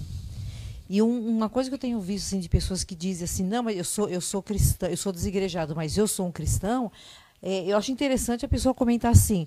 É, eu tenho até uns dois, três amigos, mas eu não gosto muito de estar com as pessoas. Eu sou sozinho. Eu não tenho mulher, não tenho filho, eu não tenho ninguém e não gosto. Só não falou que não gosta de gente, né? Mas diz assim que não gosta de estar com muitas pessoas. E que se tiver que, para ser cristão, tiver que ir para uma igreja, então ele não vai. Né? Então, assim, eu acho interessante porque a pessoa quer Cristo, mas ele não quer o corpo de Cristo, né? Ele quer estar com Cristo, mas ele não, não, te, não quer estar com os irmãos. Então, esse é um grupo também de, de, de desigrejados, né? Eu acho que é desigrejado, não é desvi, desviado no caso. Hã? É individualista, né? Então, já uma outra linha. Então, eu achei interessante esse comentário da pessoa e, e pastor, né, que é a favor dos desigrejados e incentiva isso e disse: "Não, meu irmão. Se você gosta de viver sozinho, tem que respeitar. Deus respeita você. Você vive sozinho e você pode continuar amando a Cristo. Né? Ele falou: Não, eu amo a Cristo. Jesus é uma pessoa belíssima, maravilhosa. Ele falou: Então, isso que importa. Né? Então, assim, tem um incentivo ainda de pessoas, mas eu não acredito que a gente consiga. É, ser cristão, cada dia você está com pessoas diferentes, né? Um dia é, eu estou aqui, o outro dia eu vou lá para uma outra cidade, vou numa, num, com uma outra pessoa que é cristã também. Mas aonde entra nessa coisa do que a Helena falou? Dentro da igreja eu aprendo, né, nessa igreja institucional. Né? Porque quem é que vai me ensinar? E eu achei interessante porque esse que incentiva desigrejados, né, no, no, no YouTube dele tem o selinho lá para contribuição. Então, para onde vai essa contribuição? Né? E fala das igrejas, que as igrejas é, denominacionais são para pegar dinheiro também, que são pastores gananciosos, não sei o que e tal, né? Então, assim, eu acho que fica muito essa briga, né? Mas eu acho que nós, né, como cristãos que, que, que congregamos numa igreja, se a gente achar um desigrejado ou um desviado, a gente tem que ter amor, a gente tem que tentar ensinar a pessoa, né? Eu acho que muito essa coisa de a pessoa decepciona dentro da igreja e vai embora da igreja, né? É, se a gente puder ajudar, eu não sei se entra nesse contexto, pastor, você, me ajuda, mas lá em Judas, quando ele fala assim, né, que ali a gente sabe que é o falso ensino, os falsos mestres, e ele diz: ajude aqueles que estão em dúvida ou confusos. Né? Talvez seja isso também, a pessoa fica meio confusa por causa de doutrina, não sei o quê, e acaba indo embora. Né? A gente tem que tentar ajudar, mas eu concordo com aquilo que a Helena falou. Eu acho que uma pessoa né, é, realmente habitada pelo Espírito Santo, ela pode até ser desigrejada, mas eu acho que o tempo não é tão longo, porque é perigoso você ser desigrejado. Né? Eu acho que é muito perigoso. Eu, eu, pelo menos, me sentiria desprotegida. Eu me sinto muito protegida dentro da igreja, com todas as suas falhas, como o pastor é, Ângelo falou, tem as suas falhas, não é perfeita. É, e como diz, né, se fosse perfeita, eu não podia estar lá, porque aí ela deixaria de ser perfeita, né? Como a Helena falou. Então, e uma pergunta que eu faço, né? Se todo mundo, né, falo isso se tiver algum desigrejado assistindo a gente, né? Se todo mundo fosse igual a mim, essa igreja seria melhor ou pior? Né? Porque a gente quer que as pessoas sejam igual a gente. Então a gente né, não concorda porque não está pensando igual a gente. É isso que os pastores têm falado. A gente tem que aprender a pensar diferente, a nos respeitarmos, né, pensando diferente. Tá? E, e seguir junto. Vamos embora. Ok, vamos seguir os comentários, porque a Fabiana está querendo os comentários lá na frente. Não, Eu eu, conheço a Fabiana. a soltar. E nós estamos seguindo os comentários, os- os- a- a- respeitando a fila e a ordem dos comentários. Sim. É, e o próximo comentário que nós temos aqui é o da Camila, uma situação hipotética. É, é importante os irmãos que estão conosco assistindo entenderem um processo muito sério que nós temos aqui. Nós entendemos que dentro desse, desse guarda-chuva chamado desigrejado, ou desigrejados, existe uma série de nuances. E nós entendemos que o caráter natural da igreja, sem, sem falar de instituição, mas falando de igreja, o caráter da igreja é um caráter em comunidade. A igreja foi feita para viver em comunidade. Agora, nós sabemos que existem exceções, e por isso existem nuances. Né? Mas se uma pessoa eh, ela está, e aí vem outras nuances que vão ser debatidas aqui, com raiva, magoada, uma série de fatores, ou dizer quem está na igreja é pior do que eu. Esse tipo de pessoa precisa ser tratada. Porque na igreja vai ter Satanás, vai ter demônio, tudo lá dentro. Da igreja, qualquer igreja, institucional ou não. Junto dos apóstolos nós tínhamos Judas. Jesus estava ali e Judas estava do lado. Então, nós, uma, uma palavra que nós temos que entender aqui é que nós não estamos generalizando, é importante isso. Agora, nós estamos e nós devemos tratar aquilo que a gente pode tratar, as nuances dentro desse processo de desigrejados. Porque tem irmão que está desigrejado e tem que ficar mesmo, por causa da situação que ele está. E tem irmão que está desigrejado e não deve ficar por causa da situação também que ele se encontra. Vamos aos comentários. É, Há um comentário da Camilinha aí, uma, uma coisa. Quando fala, Camilinha fala negócio hipotético, segura. Vamos, Só que eu não tô com ele aqui, Camilinha, mas eu vou ler, ok? Porque não, tá, não tô com ele aqui, não sei sumir dessa página aqui. Ela coloca assim: Pastor, uma situação hipotética. Eu e minha família não vamos em nenhuma igreja, mas fazemos culto e louvamos a Deus em casa. Como Mateus 18, 20 diz, porque onde estiverem dois ou três reunidos em meu nome, aí eu Mas isso aí já foi dito. É, a pessoa é desviada ou só desigrejada? Não, já, já foi dito isso aí. Não, não, essa, essa pergunta não. Essa, ela está fazendo uma coisa hipotética. Ela falou: se a pessoa está lá, uma família que tem famílias que estão dentro de casa, não vou a nenhuma igreja. Eu louvo a Deus e faço um culto em casa. Essa família, ela, ela é desviada ou ela é desigrejada? É, a pergunta vai. Nós vamos gerar um contexto para responder essa pergunta. Quem quer responder a pergunta? Dos irmãos do sofá? Pastor Ângelo responde. Então, é, essa pergunta da Camila é importante porque ela é, ela é um, um contexto muito presente em muitos cristãos. Principalmente quando o pastor exorta os irmãos a ir à igreja. Então, quando você aperta demais a ovelha, é, pastor, lá em casa, não é o que a Bíblia diz? É, entra pro quarto, fecha a porta, ora, né? e Amém, e glória a Deus, né? Eu sou a igreja, aquela coisa toda que a gente já ouviu um milhão de vezes, né? E a Camila, ela tá falando até de um contexto mais é, saudável, para o contexto de culto doméstico. Então, ótimo. A grande questão que eu colocaria para essa família é que essa é apenas parte da verdade. A gente precisa buscar toda a verdade. Então, não somos encorajados, ao meu ver, na Bíblia, apenas buscar o culto doméstico ou apenas buscarmos o, o culto no nosso quarto, é, individualmente com o Senhor ou em família, mas também com os irmãos. Então, são dois lados de uma moeda que precisa ser valorizada. Né? Então, o que acontece via de regra é que os irmãos tendem a falar só de um lado. É A ou B, né? é, é azul, é preto. Não, é- são os dois lados de uma moeda. Então, é importante você entrar no seu quarto e orar individualmente ao Senhor. Amém? É importante você estar na sua casa, com a sua família, adorar o Senhor, ou como diz o, o Caio Fábio, lá na praia, na pizzaria, vai saber, né? Mas porque, ao nosso entendimento, o culto é a vida. O culto público, né? Precisa ser uma consequência da vida.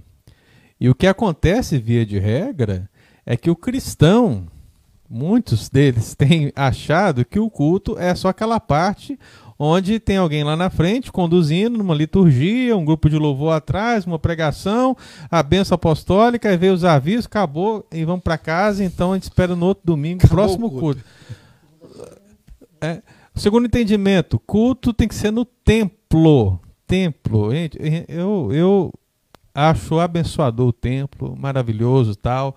Mas se eu tivesse que fazer uma reunião da igreja no ar livre, debaixo de uma árvore, é, num galpão, na praia, sei lá, onde for, onde quer que seja possível, você se reúne e a igreja se reunindo ali. Mas muitos cristãos pensam no templo, na instituição. Nós passamos aqui alguns momentos interessantes. Né? Estivemos há um tempo no hotel. Será que você achava que ali no hotel havia uma igreja reunindo? Porque para mim era a igreja que estava reunindo ali. Para vocês, era a igreja que estava reunindo ali?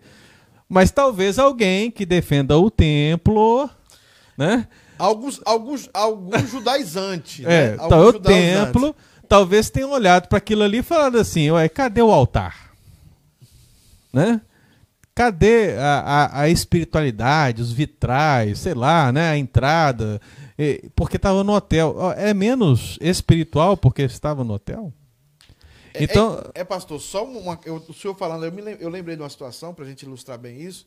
Foi de uma irmã que uma vez eu estava na igreja, cheguei na igreja e eu estava de chinelo, estava de, de, cami, de camisa, é, camisa polo, né? Essa camisa mais.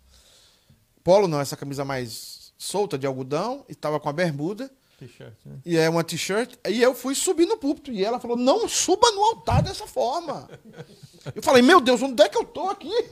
Né? Tire as sandálias, o lugar que você está pisando é santo. Então, também tem essa concepção errada Sim, sim. Né, de, de igreja e de instituição. É, eu acho que é, eu acho que esse movimento de é, agora eu estou falando do movimento, então quando eu falo do movimento eu falo em termos é, ruins para a igreja, porque é um movimento que vai contra o que a gente prega, né?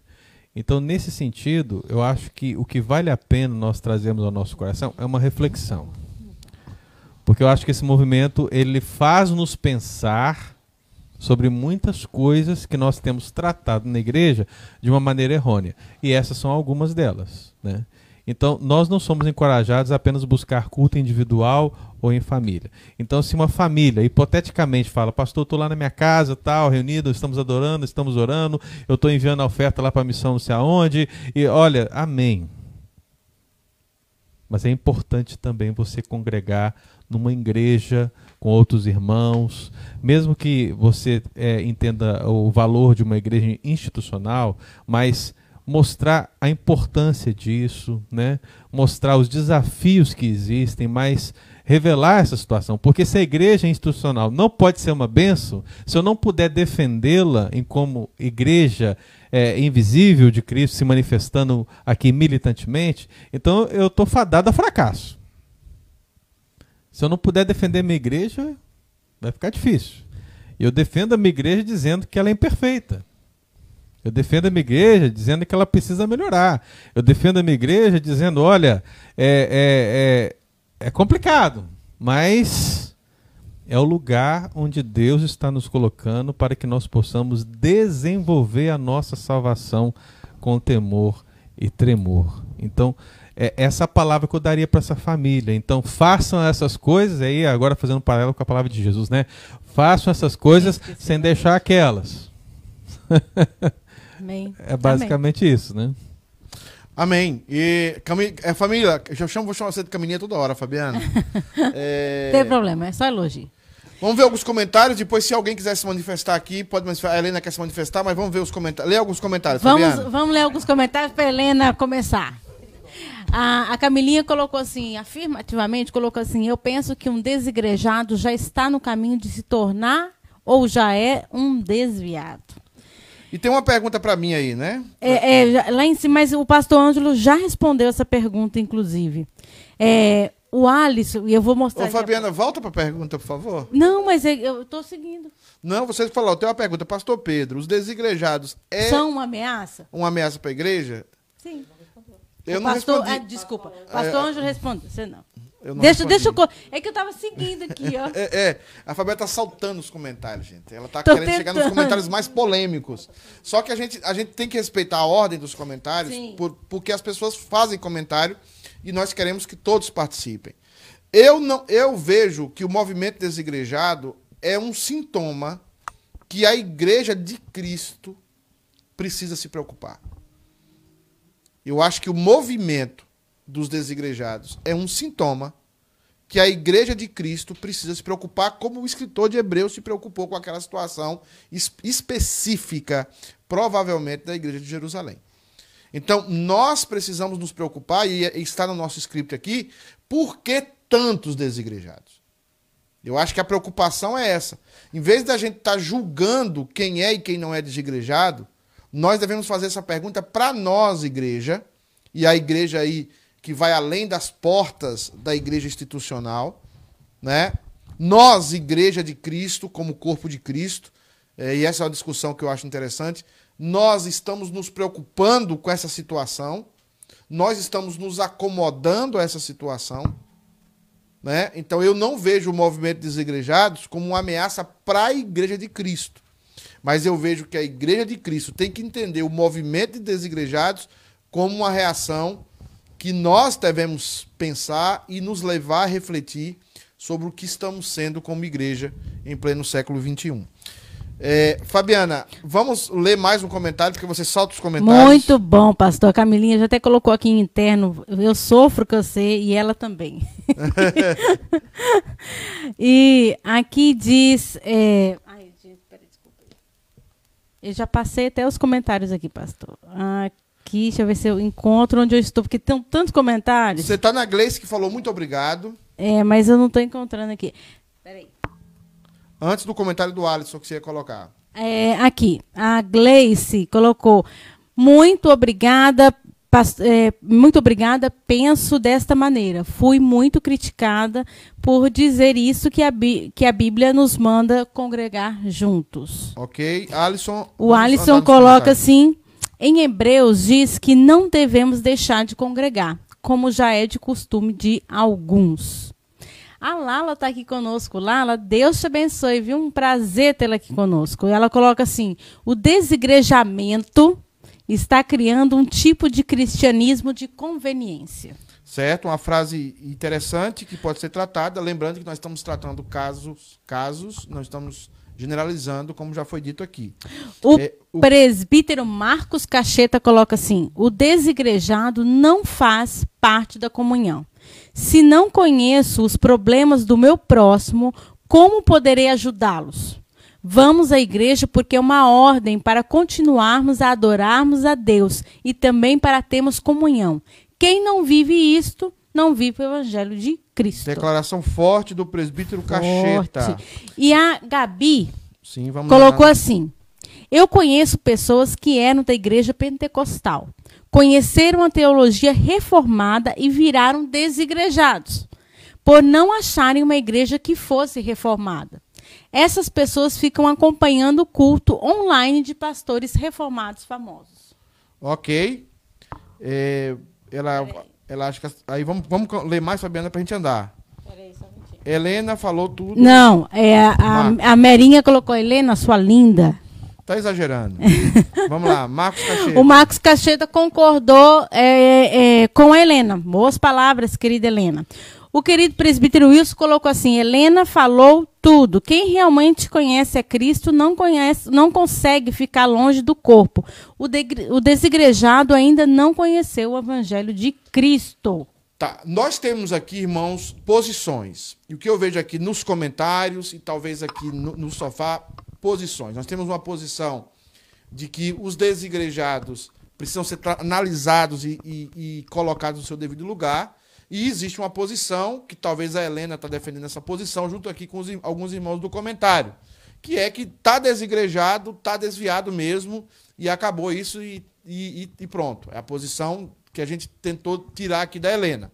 E também de alguns comentários. E os outros três irmãos do sofá, parece, os dois, dois pastores têm uma posição diferente, né? Que nem todo mundo que está desigrejado está desviado, né? E essa e a, o, o Jeff chega a falar que essa palavra desviado talvez não seja teologicamente boa. E a Sandra busca uma posição mais aqui de meio termo e sempre procurando conciliar essas essas posições colocadas, né? É o que nós temos a impressão. Não sei se você de casa está tendo essa mesma impressão que eu, tá bom? Mas a Helena pediu a palavra aqui para fazer algum comentário sobre essa situação que nós estamos é, falando. Uh, dois extremos. Uh, tem gente que acha que Deus aceitou Jesus e está na igreja, só na igreja.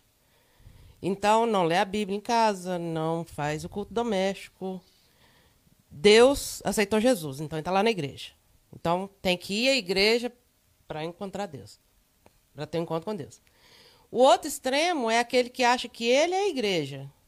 Então, se ele é a igreja, ele não precisa ir à igreja, porque Deus já está com ele, ele é a igreja.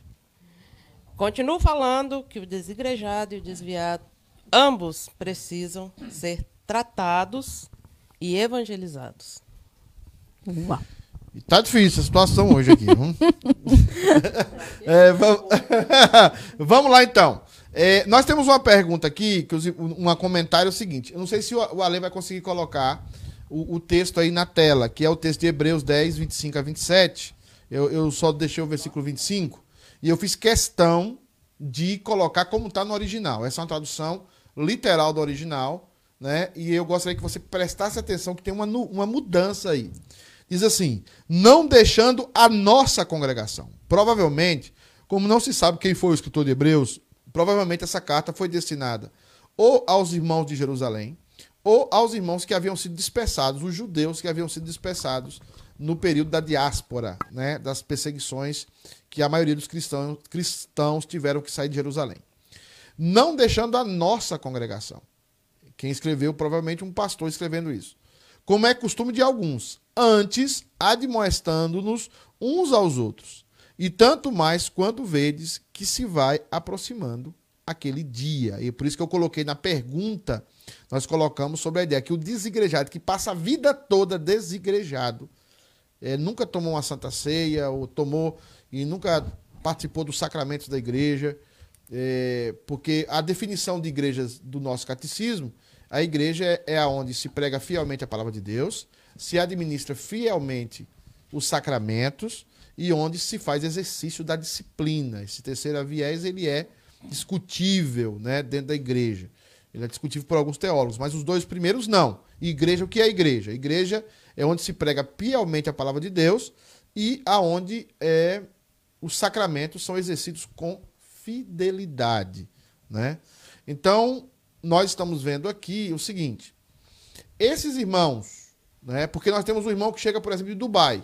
O que é que um irmão sozinho que chegou em Dubai tem que fazer? Biblicamente falando. Eu vou colocar minha opinião. Ele tem que plantar uma igreja. Se ele, se ele não planta uma igreja, o que é que ele é? O problema é que os nossos cristãos são tão superficiais que ele chega aqui nos Estados Unidos e fica procurando uma igreja para ele se encostar. E para ele dizer que congrega numa igreja boa. Por que não plantar uma igreja? É uma é pergunta. Não foi isso que Paulo fez? E eu não estou falando de instituição, eu estou falando da igreja de Cristo, do corpo de Cristo. Estou falando de você ser participante do corpo de Cristo. O, o, o, o irmão Tomé, que está aí falando, parece que é o pai da Gabriela, não é isso? Sim. Depois nós é podemos comentar sobre ele. Sim. Mas existem aqueles irmãos que não congregam porque estão machucados, porque estão feridos. E será que a igreja não pode estender a mão para eles? E estão machucados por, por questões verdadeiras estão machucados por questões certas. Muitas vezes porque encontraram pastores sem vergonha, pastores ladrões, pastores de conveniência, uma série de situações e foram realmente feridos. A ovelha fere também. Então nós também temos que olhar todas as nuances aqui. Né? Então, o grande problema aqui é o seguinte: esse texto é de confusão. No original, eu sei o que está escrito é isso aqui. A nossa congregação. Ele, o pastor que escreveu Hebreus estava falando da nossa. Ele não está dizendo assim, olha, não deixando de congregar como é costume de alguém. O que está lá escrito é o seguinte, não deixando de congregar, de de, não deixando a nossa congregação, a congregação local dele. Né? É o que o texto está dizendo lá. Tá? Então, quero conversar com o pastor Jeff para ver quais são as palavras dele e discordar, porque aqui pode discordar, não tem problema nenhum. Né? Eu só não posso discordar de Fabiana, né? mas do resto. Né? Jeff.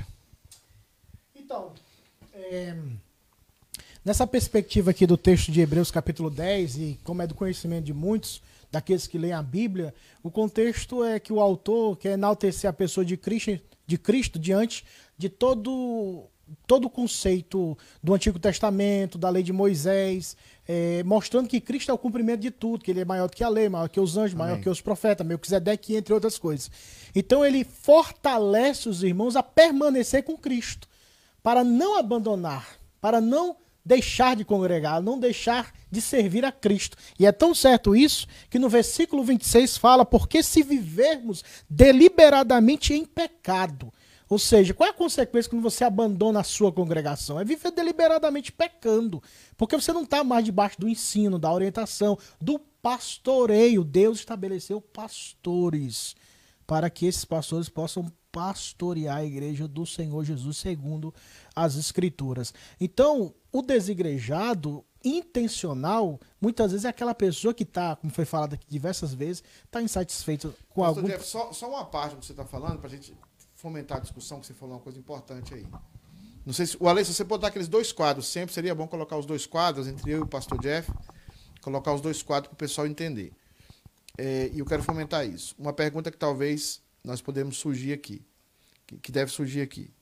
É, se é para viver como desigrejado, vamos colocar assim, e quando eu falo desigrejado, estou falando da igreja de Cristo. Estou falando de instituição.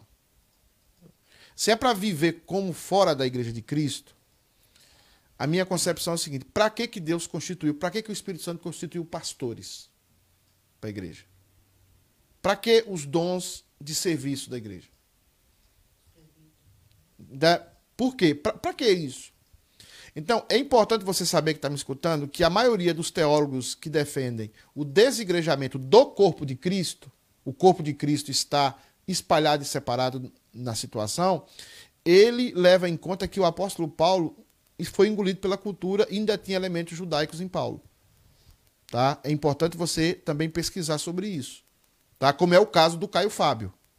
Eu digo aqui o nome. Como é o caso do Ricardo Gondim que ele vai dizer o seguinte, olha, que o Paulo é, é, tem elementos do judaísmo em Paulo. Por isso que Paulo ainda criou uma igreja, entre aspas, institucional. Então é importante quem está me ouvindo estudar isso também e ver essa questão. Mas eu queria pegar a parte do pastor Jeff, pastor, falando sobre essa questão importante. Se eu, eu, eu sou o pastor da minha casa, como muitos andam dizendo por aí, que é talvez até uma expressão católica, né? Se eu sou o pastor da minha casa, é, é, eu, do, do, movimento católico, né, de, de, de, casais católicos, e eu não preciso de pastor nenhum, para que, que Deus instituiu o dom do pastoreio, o dom do, do, do, do mestre, né, do evangelista?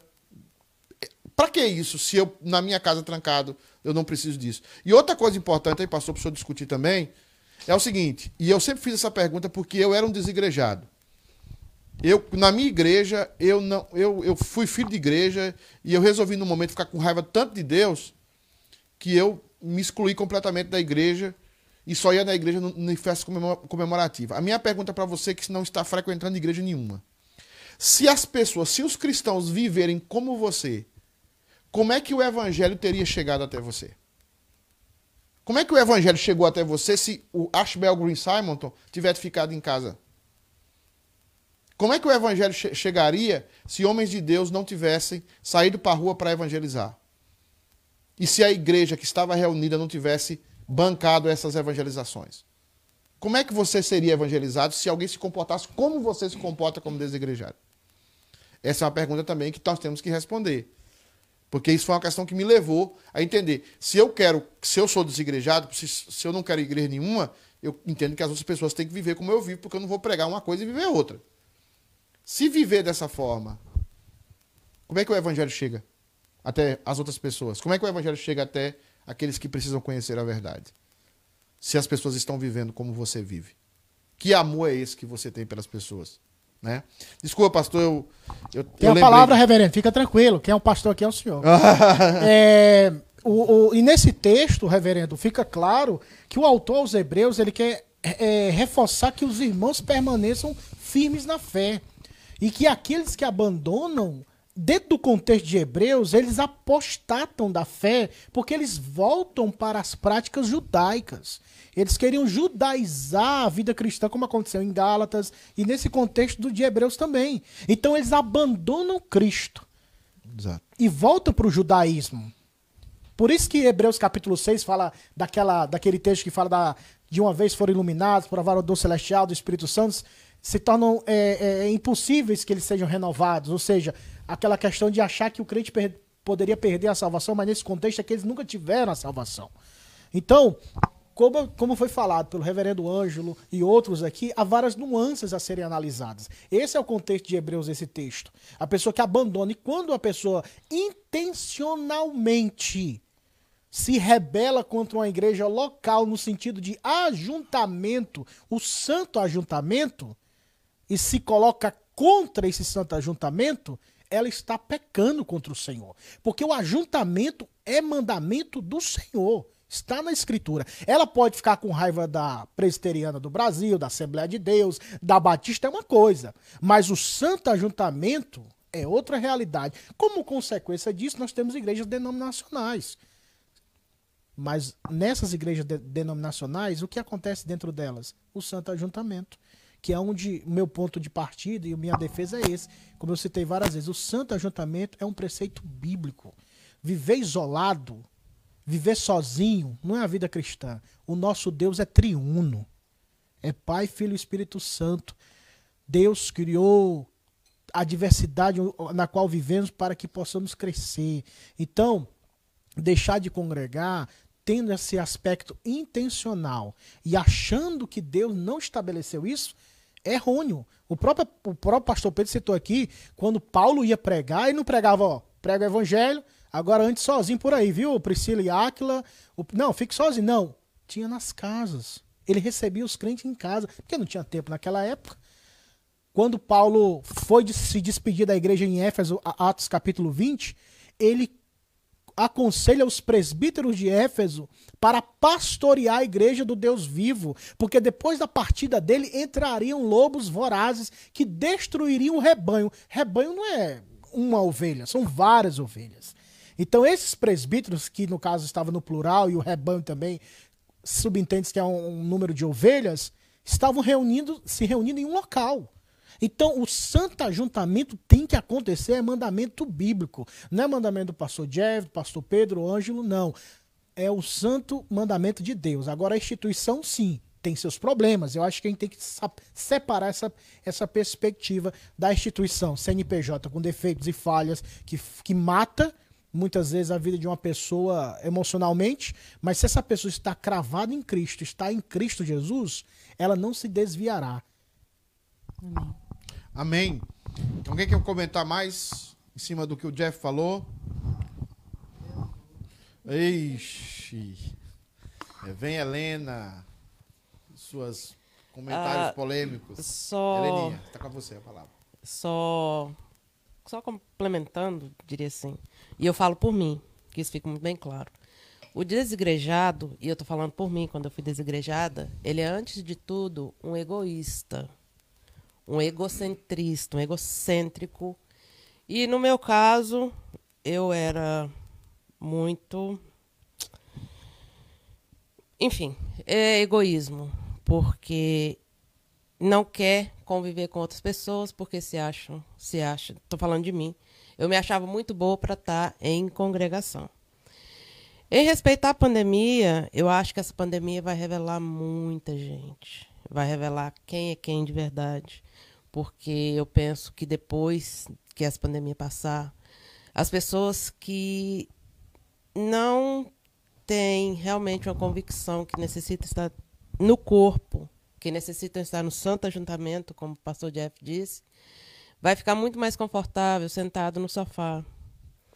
Eu penso que vai haver uma invasão das igrejas. Eu acho que vai sobrar só mesmo quem é realmente convertido. Uau. Eu quero só ler aqui, eu estava ler aqui o que diz a Confissão de Fé, capítulo 26, sobre, de- sobre um pouco sobre desigrejados e sobre desviados. A Confissão de Fé, capítulo 26, da Confissão de Fé de Westminster, que é a nossa Confissão de Fé da Igreja, diz o seguinte: Todos os santos que, pelo Espírito de Deus e pela fé, estão unidos a Jesus Cristo, seu cabeça, têm comunhão com Ele nas suas graças, nos seus sofrimentos, na sua morte, na sua ressurreição e na sua glória. E estando unidos uns aos outros em amor, participam dos mesmos dons e graças, e estão obrigados ao cumprimento dos deveres públicos e particulares que contribuem para o seu mútuo proveito, tanto no homem interior como no homem exterior. Os santos são, pela profissão de fé, obrigados a manter uma santa sociedade e comunhão no culto de Deus e na realização de outros serviços espirituais que contribuem para a sua mútua edificação, bem como a socorrer uns aos outros em coisas materiais, segundo as suas várias habilidades e necessidades. Esta comunhão, conforme Deus ofereceu a ocasião, deve-se ou deve entender-se estender-se a todos aqueles que em todo lugar invocam o nome do Senhor Jesus. Esta comunhão que os santos têm com Cristo não os torna de modo algum participantes da substância de sua divindade, nem iguais a Cristo em qualquer sentido. Afirmar uma ou outra coisa é ímpio e blasfemo. A comunhão que os santos mantêm entre si não destrói, nem de modo algum enfraquece, o título ou domínio que cada homem tenha sobre os seus bens e sobre as suas posses. Aqui a Comissão de Fé está combatendo o socialismo, o, o- o comunismo né, puro. É a ideia da confissão de fé, é que uma vez que você é membro do corpo de Cristo, uma vez que você recebeu o Espírito Santo de Deus, você se torna copartícipe da obra de Cristo, sem participar da natureza divina de Cristo. E é importante nós fixarmos isso aqui, por quê?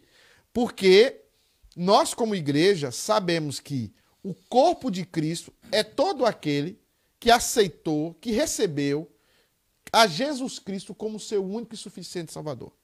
E o Espírito Santo fez morada em você. E o Espírito Santo distribuiu os dons na sua vida. E esse grupo agora se reúne em comunhão. Em comunhão. Ou local, ou em comunhão universal. Agora é importante nós traçarmos aqui, eu estou dando um, um brief sobre isso, um resumo do que nós falamos até agora, dos que os pastores falaram também. É importante nós entendermos que nós não podemos condenar, nós já falamos a palavra julgar aqui, que julgar nós podemos, mas condenar não. Nós não podemos condenar ninguém que não está congregando agora, ou que não está congregando em uma institu- instituição. Existem vários fatores. E aí nós precisamos nos acercar a essa pessoa, nós precisamos entender o processo que ela está vivendo, para que na normalidade do dia a dia ela venha a congregar dentro de uma instituição que tenha o mínimo de seriedade diante do Evangelho de Cristo. Não é? Então, assim, nós estamos aqui hoje para trazer o, o, o, o, o desigrejado e não para espantá-lo. O nosso objetivo sempre é pregar o evangelho para aquelas pessoas que talvez são crentes, têm o Espírito Santo, mas nesse momento está passando por um momento de distanciamento da comunhão da igreja física, mas obviamente jamais da comunhão da igreja espiritual em Cristo Jesus. Então eu quero fazer uma pergunta para vocês, porque eu quero andar aqui, já são muitas horas de programa. E eu quero fazer essa pergunta para o pastor Ângelo, né? Pastor Ângelo. E sinta-se na, na liberdade, meu irmão, de discordar, concordar, tá? Sempre, pelo amor de Deus, não haverá retaliações nem perseguições, tá? Então, não. E aí eu quero, vou levantar a bola para você aqui na área, para você bater no peito e, e eu acho que isso é, é o centro do nosso programa hoje. Somos culpados, pastor, do movimento dos desigrejados? Será que não temos uma culpa do que está acontecendo, dessa debandada? É, eu acho que em termos de igreja militante, todos nós que estamos aqui batalhando dia a dia, todos somos culpados. Todos temos culpa. É, foi dito aqui, o pastor Jeff mencionou, né? Eu vi alguns comentários aqui da Nilma também, falando da comunhão dos irmãos e tal. Mas a gente precisa entender que a igreja, com os seus problemas, que não são um fundamento para que você a abandone, né? ela possui uma série de erros. Eu, como pastor, presencio isso, presenciei isso em termos de Brasil, do Supremo Concílio ao Conselho da Igreja. Em termos de administração da igreja. Você percebe isso. Você percebe isso na igreja. Daqui a uns dias nós vamos ter eleição de presbíteros e diáconos na nossa igreja. Eu pergunto para os amados irmãos que estão lá, os irmãos que estão congregando na igreja, que não são desigrejados, né? Mas você já jejuou pela eleição de presbíteros e diáconos? Você está cumprindo o seu papel? Né? Ou você vai votar por afinidade? O que, que você vai fazer? Estamos aqui discutindo sobre pessoas. Na verdade, nós estamos pensando mais em termos de um desigrejado individual do que um grupo que se reúne sem uma placa de igreja, né? Então estamos julgando essa pessoa, né? A, a Helena vale falou. lembrar, pastor, só cortando o senhor aí, joga os quadros lá, Uhum, que esse não é um desigrejado biblicamente. uhum. Se uma pessoa se reúne com outras pessoas num grupo e tem o desejo de ali estar com Cristo, essa pessoa não é desigrejada. Eu acho que todo mundo concorda com isso aqui, Sim. né? Agora, o pastor está falando uma coisa importante. O entendimento de muita gente é o seguinte: se não está na igreja presbiteriana, É desigrejado. é desigrejado. Se não está na igreja reformada do, do Tupiniquim, é desigrejado. Então, então o pastor Anjo está tocando um tema muito central e muito sério. E a gente, eu quero chamar a atenção do pessoal para entender isso. Que o pastor Anjo não está falando uma heresia aqui. Ele está falando uma coisa muito séria e muito bíblica. Tá? E outra coisa, o dia que a igreja presbiteriana chegar e dizer que ela não tem erros, eu sou o primeiro a sair dela. Desculpa, pastor. E, não, é isso mesmo, pastor. E o que eu, por que, que eu estou falando isso? Porque todos esses erros precisam nos levar a entender que nós temos culpa em muitas coisas que acontecem. né? É preciso que a gente reconheça que somos pecadores. É preciso que a gente reconheça que nos relacionamentos, às vezes, a gente falha. E as pessoas que são menos aprofundadas na fé, os neófitos, que precisariam da nossa paciência, que precisariam do nosso testemunho, que precisariam da nossa mão amiga, eles não recebem isso. E aí, por causa de alguns movimentos como esse, saem da igreja, se desviam, o termo que você achar melhor e tal. E aí a culpa é de quem? Alguns vão jogar a culpa na teologia. Vão dizer, ah, esse nunca foi um escolhido. Porque se ele fosse escolhido, ele, se, ele, conosco. se ele fosse um dos nossos, ele estaria aqui. E isso é extremamente prejudicial. Nós precisamos olhar para nós mesmos e identificar os nossos erros, as nossas mazelas e melhorar. Então, aquela pessoa que você que está aí me ouvindo, está nos ouvindo aqui, se você é, está, não está congregando numa igreja, meu querido, preste atenção. É um desafio. Procure uma igreja. Some a sua força essa igreja. E mesmo que ah, todos os irmãos reunidos tenham seus pecados, tenham as suas dificuldades, cresçam juntos. Cresçam juntos. Porque a palavra de Deus, ela coloca sempre termos para falar da pluralidade da igreja. É um corpo com membros. É um edifício que é construído com muitos tijolos. É uma lavoura com muitas raízes. É uma videira com muitos ramos. Quando você começa a, olhar a palavra de Deus, você vai perceber sempre o aspecto plural da igreja. Então é importante que nós estejamos uns com os outros, mas é importante que nós reconheçamos as nossas falhas. E é aí que a gente erra. Então a gente tem uma velocidade excomunal para dizer, olha, olha aí o desigrejado. olha aí o neopentecostal, olha aí aceita, olha aí não sei quem mais, né? Olha aí o homoafetivo, homossexual, seja lá o termo que você preferir. A gente aponta o dedo, mas a gente não consegue ver os nossos próprios erros. E o quanto a gente coloca muitas vezes a denominação na frente da igreja. E aí agora estou falando da igreja de Cristo. Porque a denominação, é aí eu acho que o desafio é esse, pastor Pedro, os amados irmãos. O desafio para mim como pastor, como membro da igreja, é fazer a denominação ser uma visibilidade da, da igreja invisível. Amém. Esse é o desafio. Aquilo que nós estamos vendo ali é uma noiva, só que a noiva está desarrumada, pastor. Tá, eu a irmã Fabiana às vezes não é, o cabelo. Ela está desarrumada, o cabelo está assim meio complicado, né? A roupa não está ainda. Mas o que, que nós queremos para o casamento? Nós queremos que tudo ocorra bem, nós queremos que tudo fique perfeito no sentido da palavra mesmo. Então o que, que, é, o que, que se faz numa situação dessa? Se prepara, se dedica tempo, né? E aí, meu querido, está o grande desafio para nós. Na igreja, a gente precisa se dedicar, a gente precisa dedicar tempo às pessoas, confessando os nossos pecados uns aos outros, como diz a palavra de Deus, servindo uns aos outros, como diz a palavra de Deus, amando uns aos outros, como diz a palavra de Deus, suportando uns aos outros, como diz a palavra de Deus. Então, sempre uns aos outros. Mas, meu querido, reconheçamos. Então, para mim, pastor, né, eu sou o primeiro a levantar minha mão e dizer que eu tenho culpa. Né?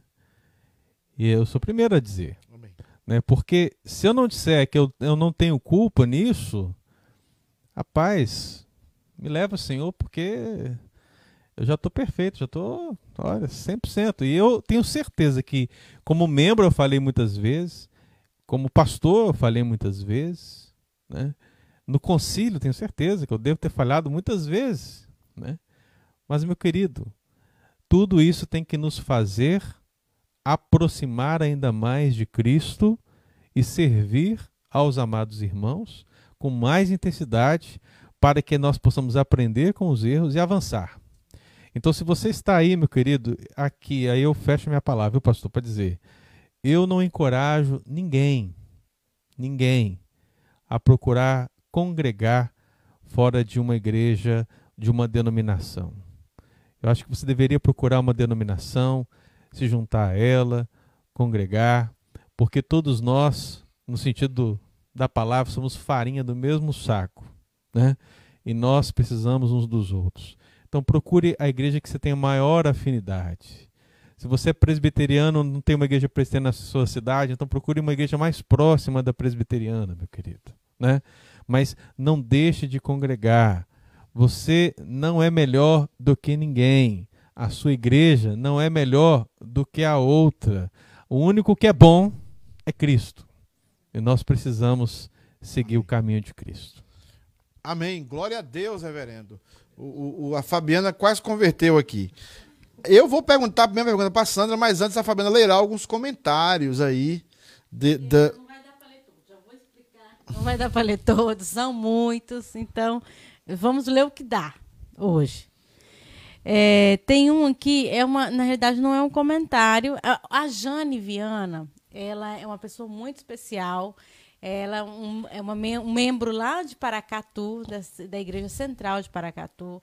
É, o pastor, enquanto o pastor estava falando, Ângelo estava falando, na sua primeira fala, ela disse concordo plenamente. Não deu para falar naquela hora, mas agora a gente entendeu que você falou nesse ponto. Deus te abençoe, viu, Jane? E aqui diz assim: é, não vou à igreja, mas participo online. Sou desigrejado?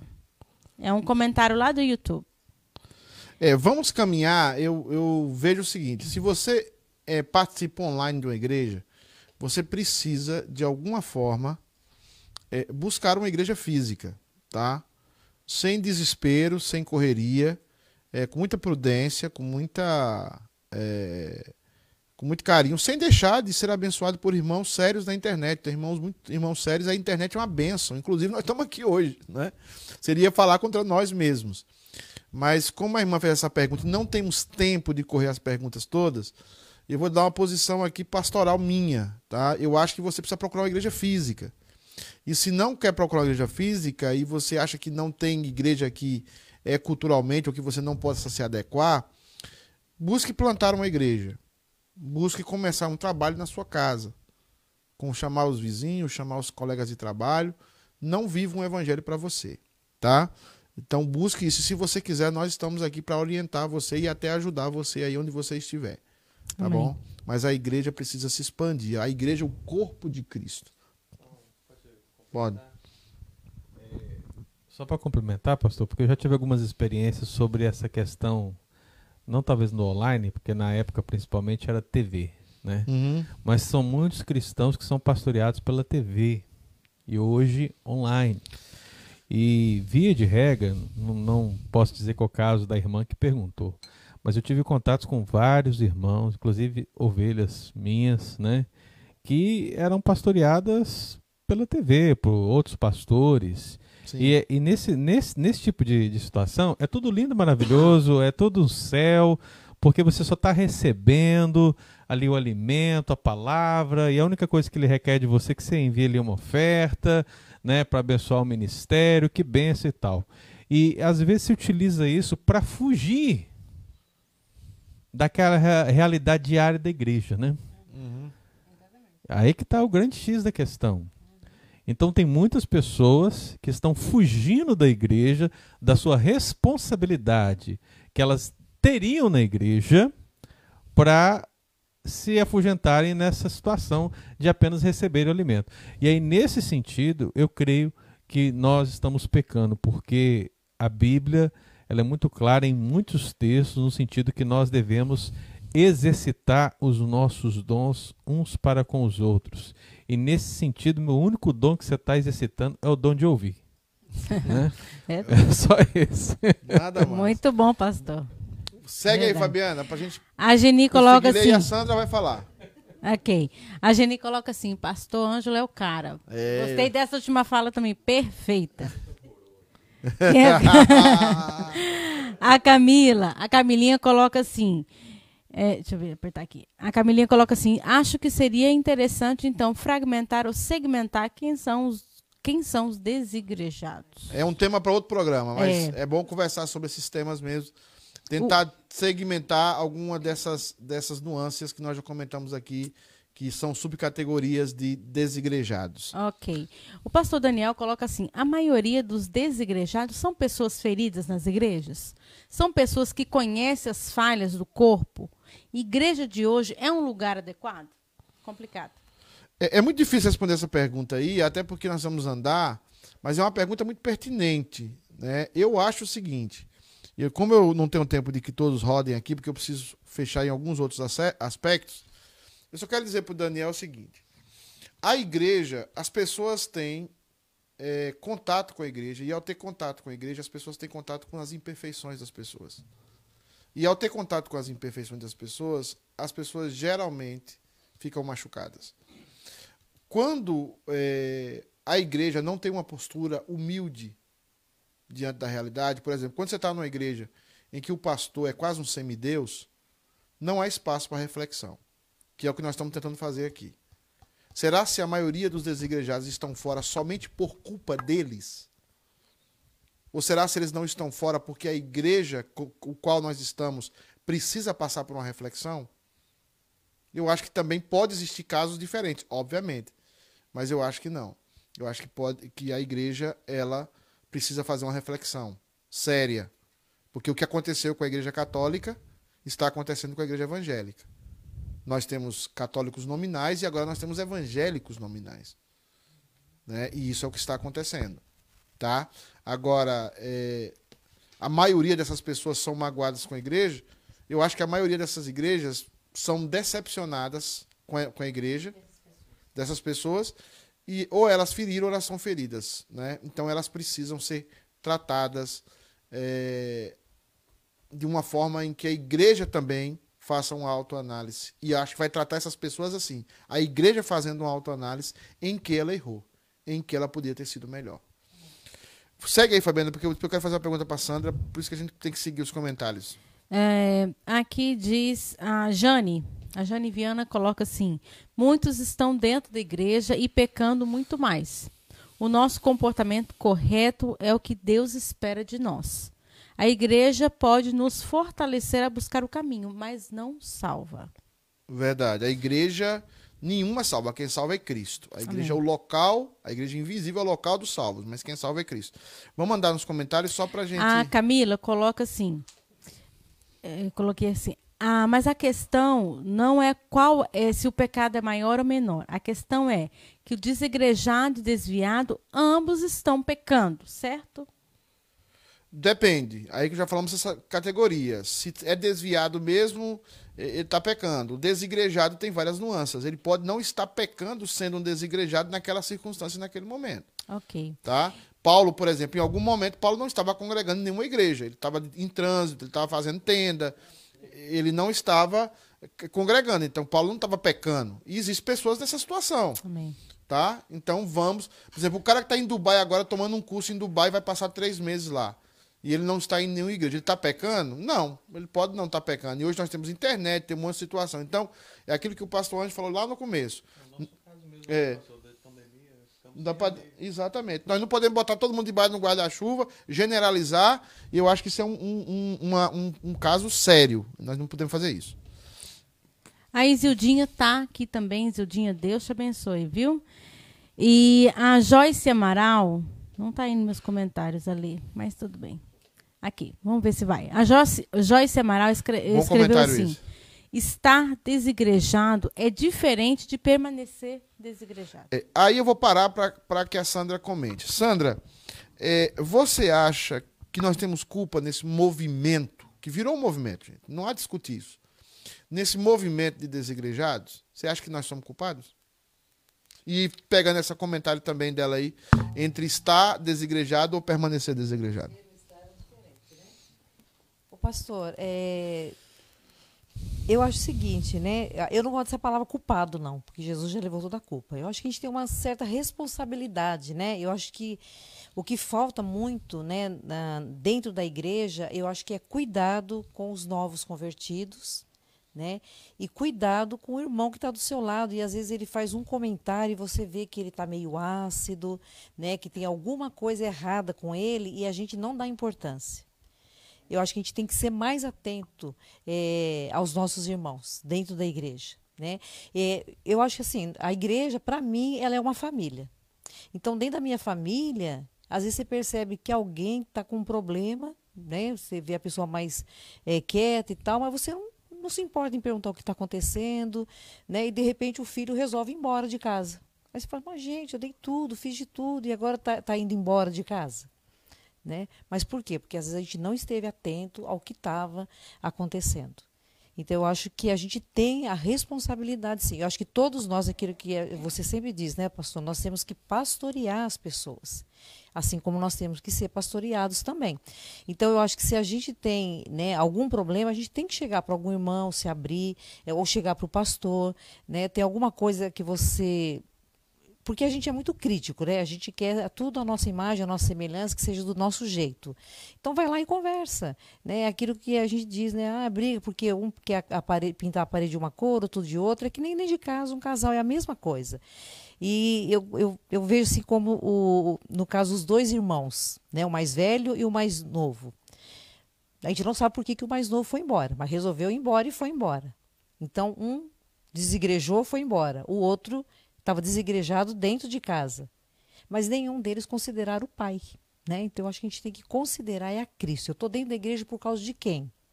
Por causa da instituição, se é presbiteriana, batista, isso, aquilo, por causa do pastor, ou por causa dos irmãos. Não, eu estou dentro da igreja primeiro por causa de Cristo.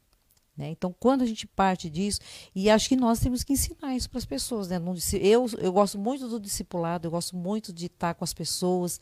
Às vezes eu fico dois, três anos estudando a Bíblia com uma pessoa, só a pessoa fala, vai ficar perdendo tempo? Eu não acho que isso é perder tempo.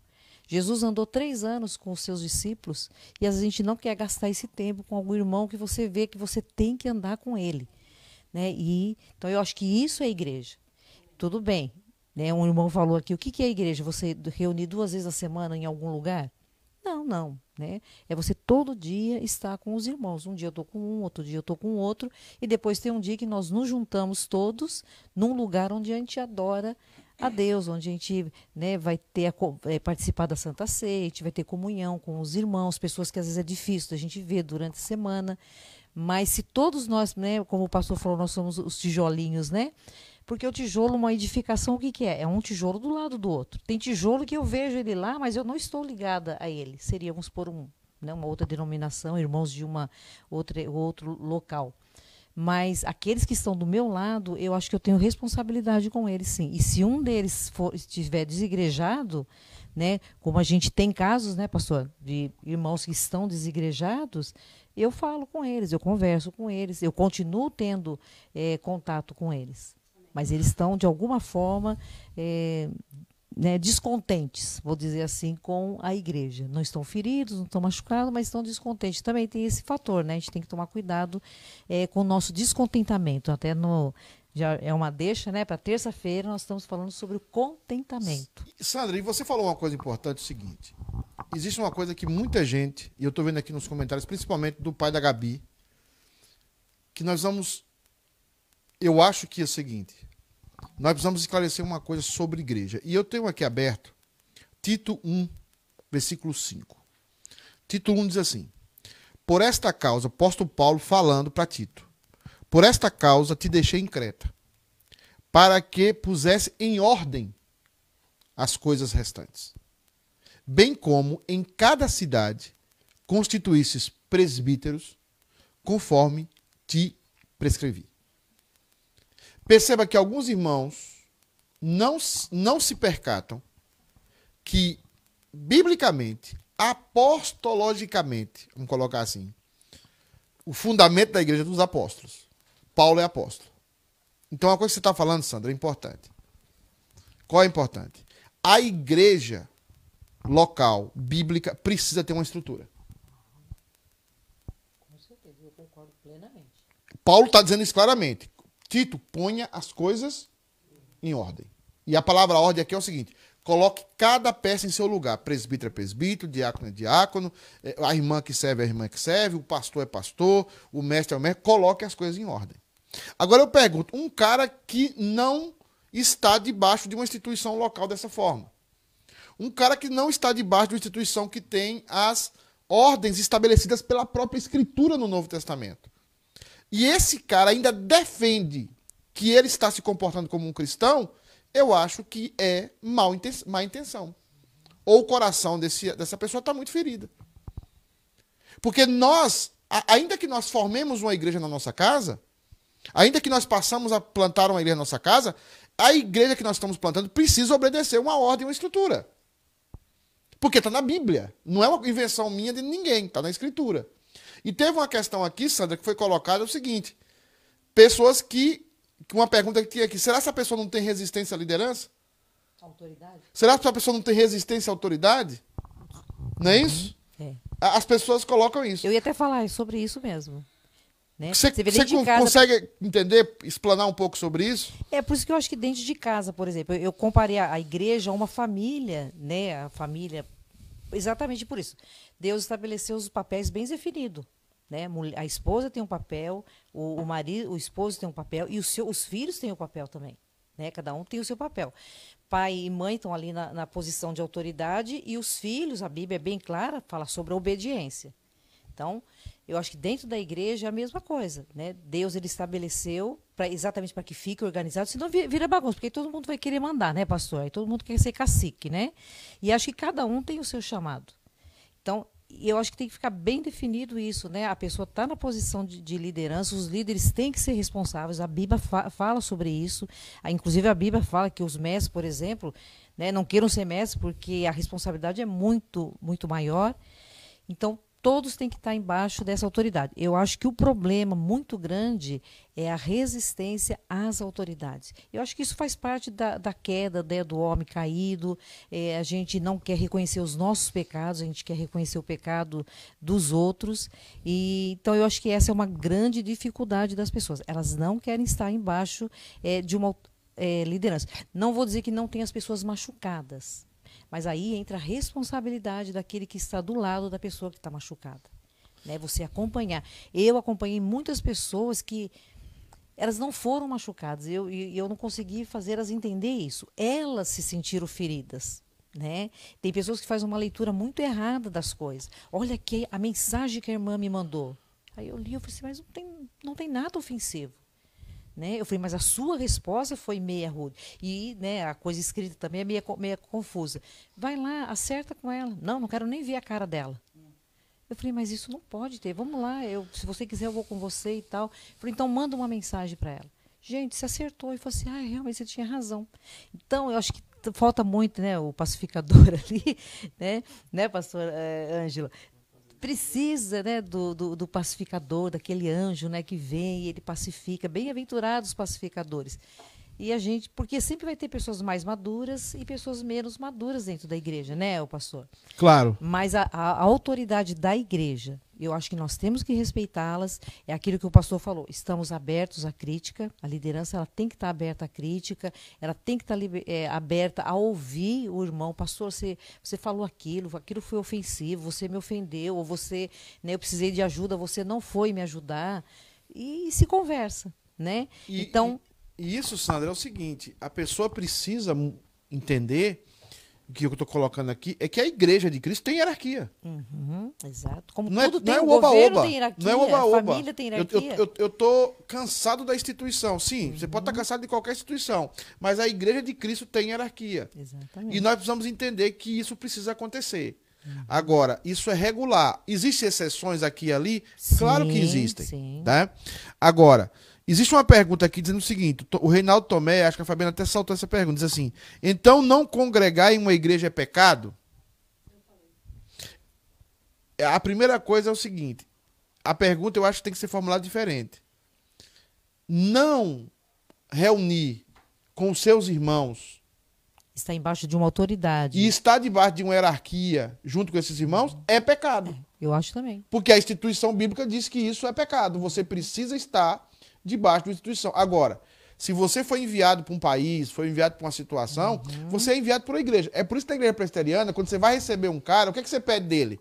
Cadê a sua carta de transferência? Cadê a sua carta de membro? Por que, que nós pedimos a carta de membro? Para saber onde aquele cara saiu. Não congregar em uma igreja é pecado? Não. O pastor, eu posso fazer um comentário? Sim. Eu acho que isso, inclusive, abre a porta para uma coisa muito grave. Né? Uma pessoa pode chegar, por exemplo, eu posso, vou para um lugar aí e, e abro uma igreja. Mas que autoridade eu tenho para isso? Por exemplo, o apóstolo Paulo, né? Ele fundava igreja, mas ele estava embaixo da autoridade de Jerusalém.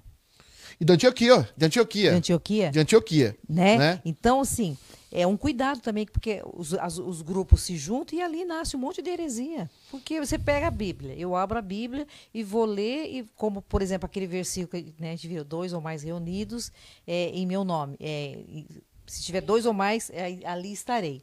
Né? Então, realmente, ali é o contexto daquela disciplina. O irmão pecou contra você, então vai lá, fala com ele. Se ele não aceitar, chama testemunha. Se ele não aceitar, então leva ele para a igreja. E, inclusive, uma pessoa falou assim: tanto que Jesus nunca falou de igreja, mas ali ele fala, né, para você levar para a igreja. Então, que igreja é essa? Se não tiver né, as pessoas é, constituídas como essa hierarquia, né, pastor? O irmão peca contra mim. Eu vou lá, falo com ele, ele não aceita. Eu chamo uma testemunha, ele não aceita. Aí eu vou levar ele para quem? Se eu não estou numa e igreja. E não tem igreja. Vou levar ele para quem? E, e, veja bem, o, o, também o Renato Tomé faz outro comentário, diz assim, o que você chama de corpo de Cristo? Uma instituição que abre duas vezes na semana, lembrar que o corpo de Cristo está dentro da igreja visível. Tá? Não de nenhuma instituição, dentro da igreja visível. E essa igreja invisível tem que ser organizada segundo os fundamentos apostólicos. Ela deve existir segundo os parâmetros de, dos apóstolos. Tá? E ele diz assim: que abre duas vezes na semana? Não, pode abrir só uma, pode abrir 50. Mas você tem que estar debaixo de uma autoridade e obedecer essa autoridade, desde que ela está submissa às escrituras. Então, se abre duas, se abre três, se abre 40, se abre 50, não importa. Mas você precisa entender que a natureza da igreja é comunidade. E não é uma comunidade que todo mundo manda em todo mundo. É uma comunidade que possui hierarquia. E essa hierarquia está respaldada no fundamento apostólico que Paulo e os apóstolos deixaram escritos para que nós obedeçamos. Não obedecer a isso é rebeldia. Não obedecer a isso é pecado de feitiçaria. Porque o pecado de rebeldia é semelhante ao pecado de feitiçaria. Segundo Samuel, exatamente. Né? E agora, importante também, eu queria que a Helena agora mudasse o quadro para a gente andar, né? É porque tem muito comentário aqui ainda. Eu, é, eu, eu, acho que vamos ter que fazer uma segunda live, principalmente aqui, trazer os mesmos debatedores. Eu acho que por mês que vem, viu, Ale, se você nos permitir, para dividirmos as nuances de desigrejados. Vamos, vamos segmentar os desigrejados. Quais os tipos de desigrejados que nós temos?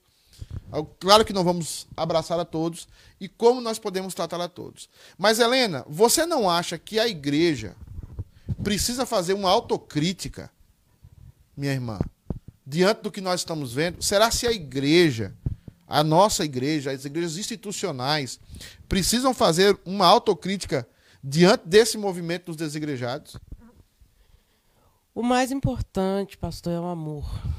Muito bem dito, a, a, muito, a Sandra disse muito bem. A, somos tijolos de uma mesma construção. Tanto o desigrejado, quanto o desviado, quanto o irmão que está do lado, que eu não concordo muito, que nesse caso o pastor. A gente tem. O mais importante é o amor. A gente tem que se tratar com amor. A gente tem que olhar esses desviados, esses desigrejados com amor e olhar para a gente também com amor. Porque sim, nós erramos e nós erramos muito. Nós somos uma comunidade fechada, na verdade a gente é um guero, né? A gente fica todo ali juntinho, grudadinho. E a pessoa que vem de fora, que vem visitar, ela não se sente acolhida. A pessoa que foi ferida de uma forma ou de outra, como a Sandra disse, às vezes a pessoa está lá ácido, azedinho, caladinho no canto dela. Ninguém vai lá para perguntar, estender a mão, o que está acontecendo, o que, que eu posso te ajudar.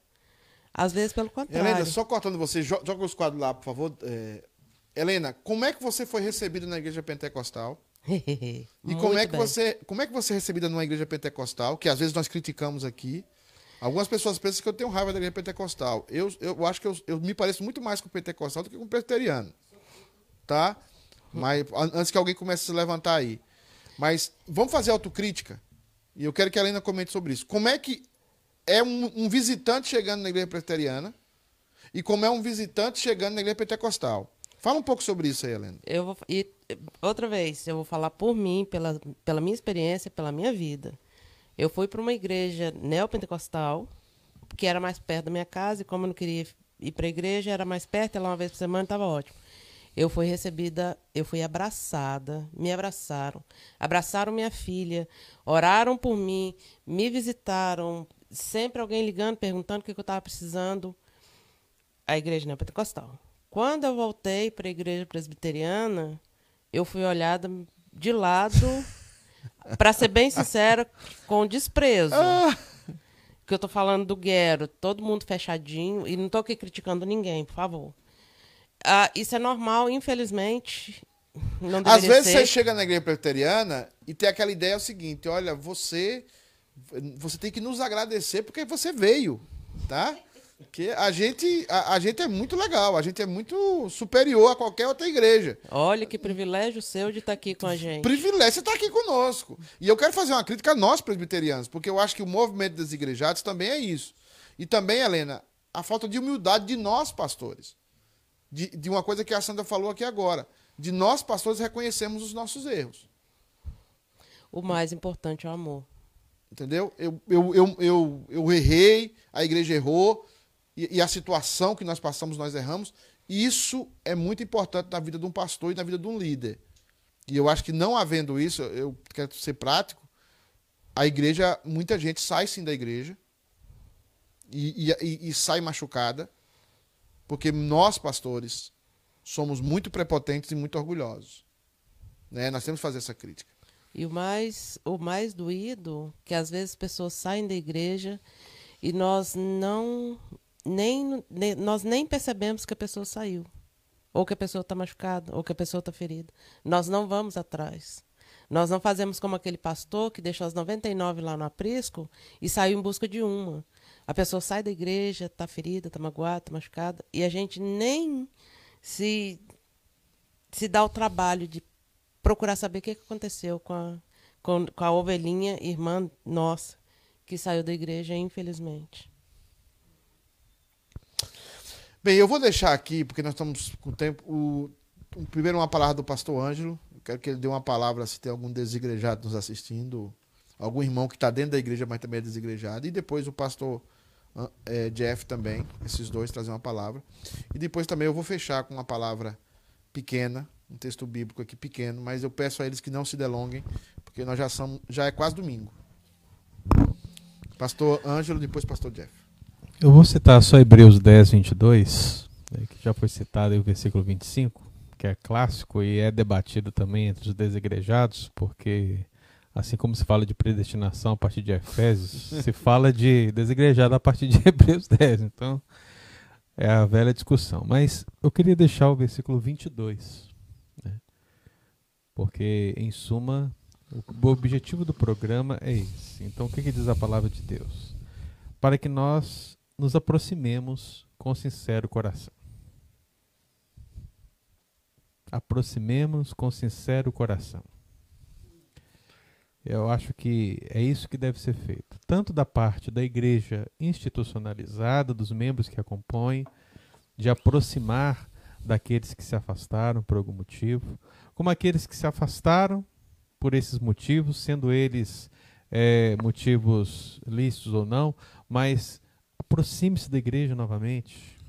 E nesse juntar, vamos viver para a glória do Senhor, crescendo juntos em nome de Jesus. Pastor Jeff, nosso querido é,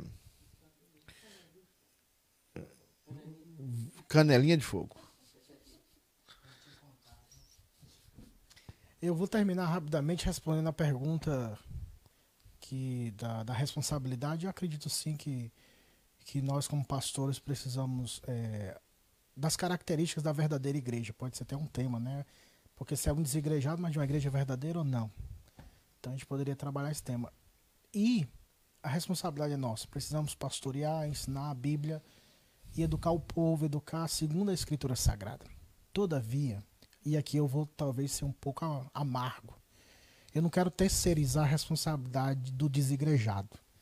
Porque ele tem uma responsabilidade. Muitas vezes essas pessoas elas apontam o erro de alguém para justificar a saída dela. Então eu não quero terminar o meu ponto aqui sem focar essa perspectiva.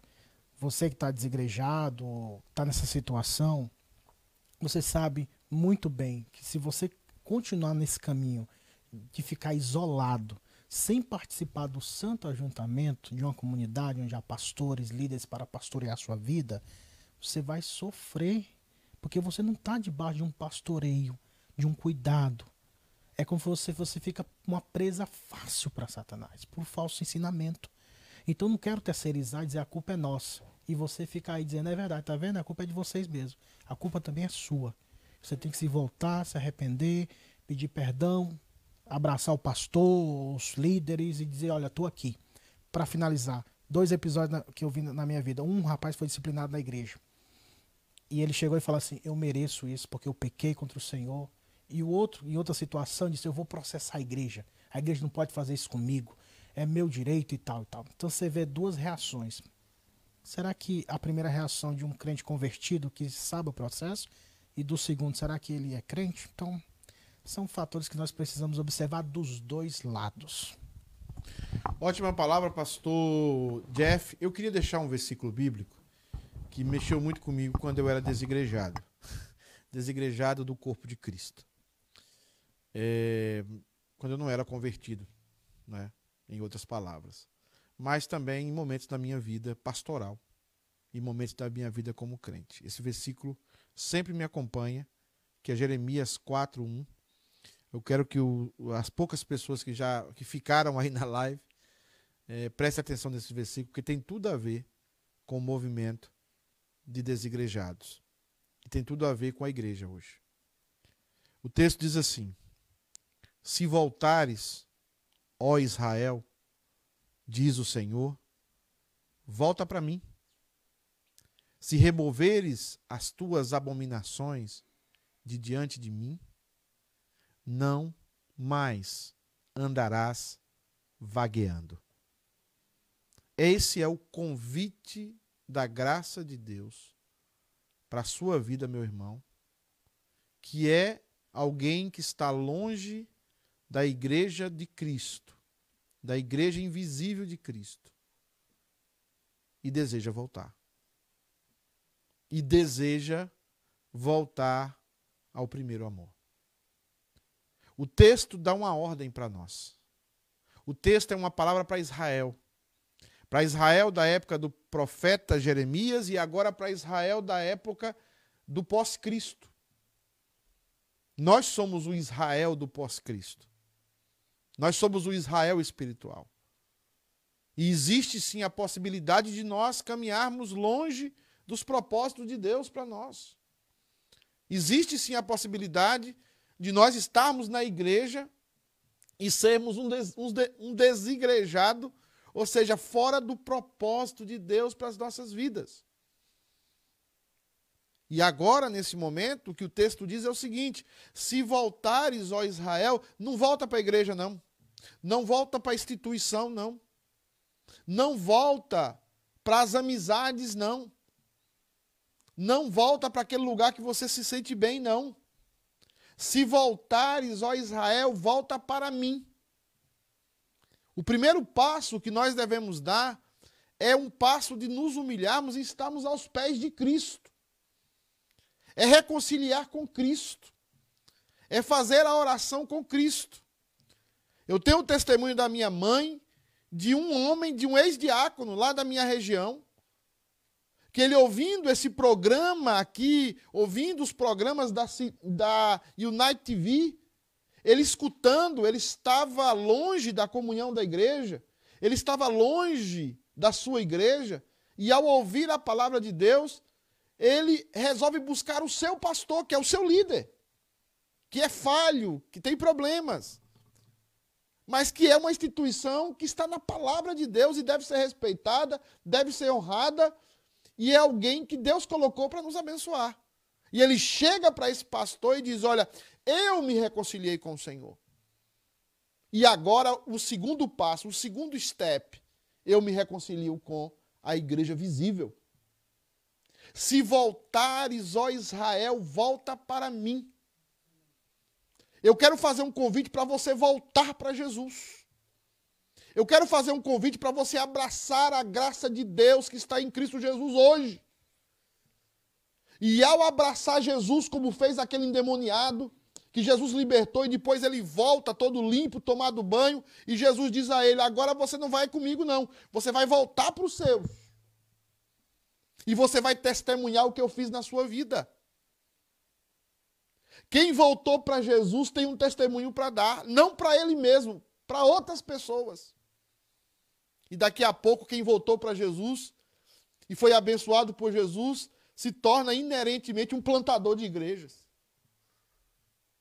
Se voltares, ó Israel, volta para mim. E aí você vai tirar todas as abominações diante do Senhor. Vícios, mentira, adultério, engano, ódio de irmãos, raiva de pastores, ódio de congregações, ódio de denominações. Se você volta para o Senhor, automaticamente Deus te dá a capacidade de tirar essas abominações do seu coração, esse ódio que está dentro de você.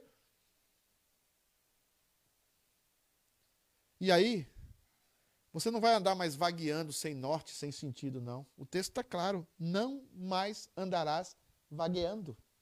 Sabe o que vai acontecer com você? Você vai ter um propósito de vida. Nós estamos na igreja não é para ir todo domingo na igreja. Isso seria idiotice. Nós estamos na igreja porque nós temos um propósito. City K Unite, esse conselho, diáconos, irmãos, nós queremos ser uma igreja que planta a igreja. Nós queremos que ser uma igreja que abençoa o próximo. Nós queremos ser uma igreja em que o nome do nosso Senhor Jesus seja glorificado. Com todas as nossas imperfeições. Mas nós não queremos andar mais vagueando.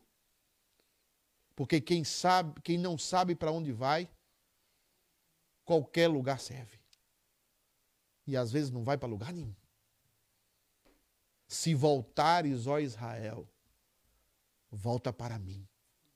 Se tirares as abominações de diante de mim, não andarás mais vagueando, andarás com propósito. Nós somos culpados de muitos desigrejados e pedimos perdão. Mas você também é culpado de ser um desigrejado. Também peça perdão. E Cristo te abraçará e te dará da água da vida. Vamos orar? Eu quero chamar a irmã Fabiana a orar. E vamos ver no próximo Night com o Sofá, manter essa turma aqui. E a gente vai fazer aí a separação dos vários segmentos de desigrejados. Vamos orar? Amém. Vamos orar. Pai, nós te agradecemos porque estamos aqui, ficamos essa noite quase toda aqui, mas que alegria poder é, falar do teu evangelho, é, propagar o teu evangelho, Senhor, que esta live, Senhor, seja, a, seja uma, um canal de bênção para os meus irmãos, Pai. Senhor, se há alguém que está desigrejado ou até mesmo desviado, Pai, traga, que ele volte ao Senhor, Pai. Senhor, nós te pedimos que o Senhor nos abençoe. Agora nós vamos para as nossas casas. Pai, leva-nos em paz. E amanhã, que nós temos o dia santo do Senhor, graças a Deus, aqueles que podem congregar, Pai, leva os teus filhos a congregar, Senhor. Nós te pedimos isso e te agradecemos em nome de Jesus. Amém. Amém. Agradecemos a estreia da Helena, agradecemos a todos. E agora vamos fazer o que o pastor Jeff mais gosta. Vamos comer. Calzone. Deus abençoe você. Tenha uma ótima noite. Tchau.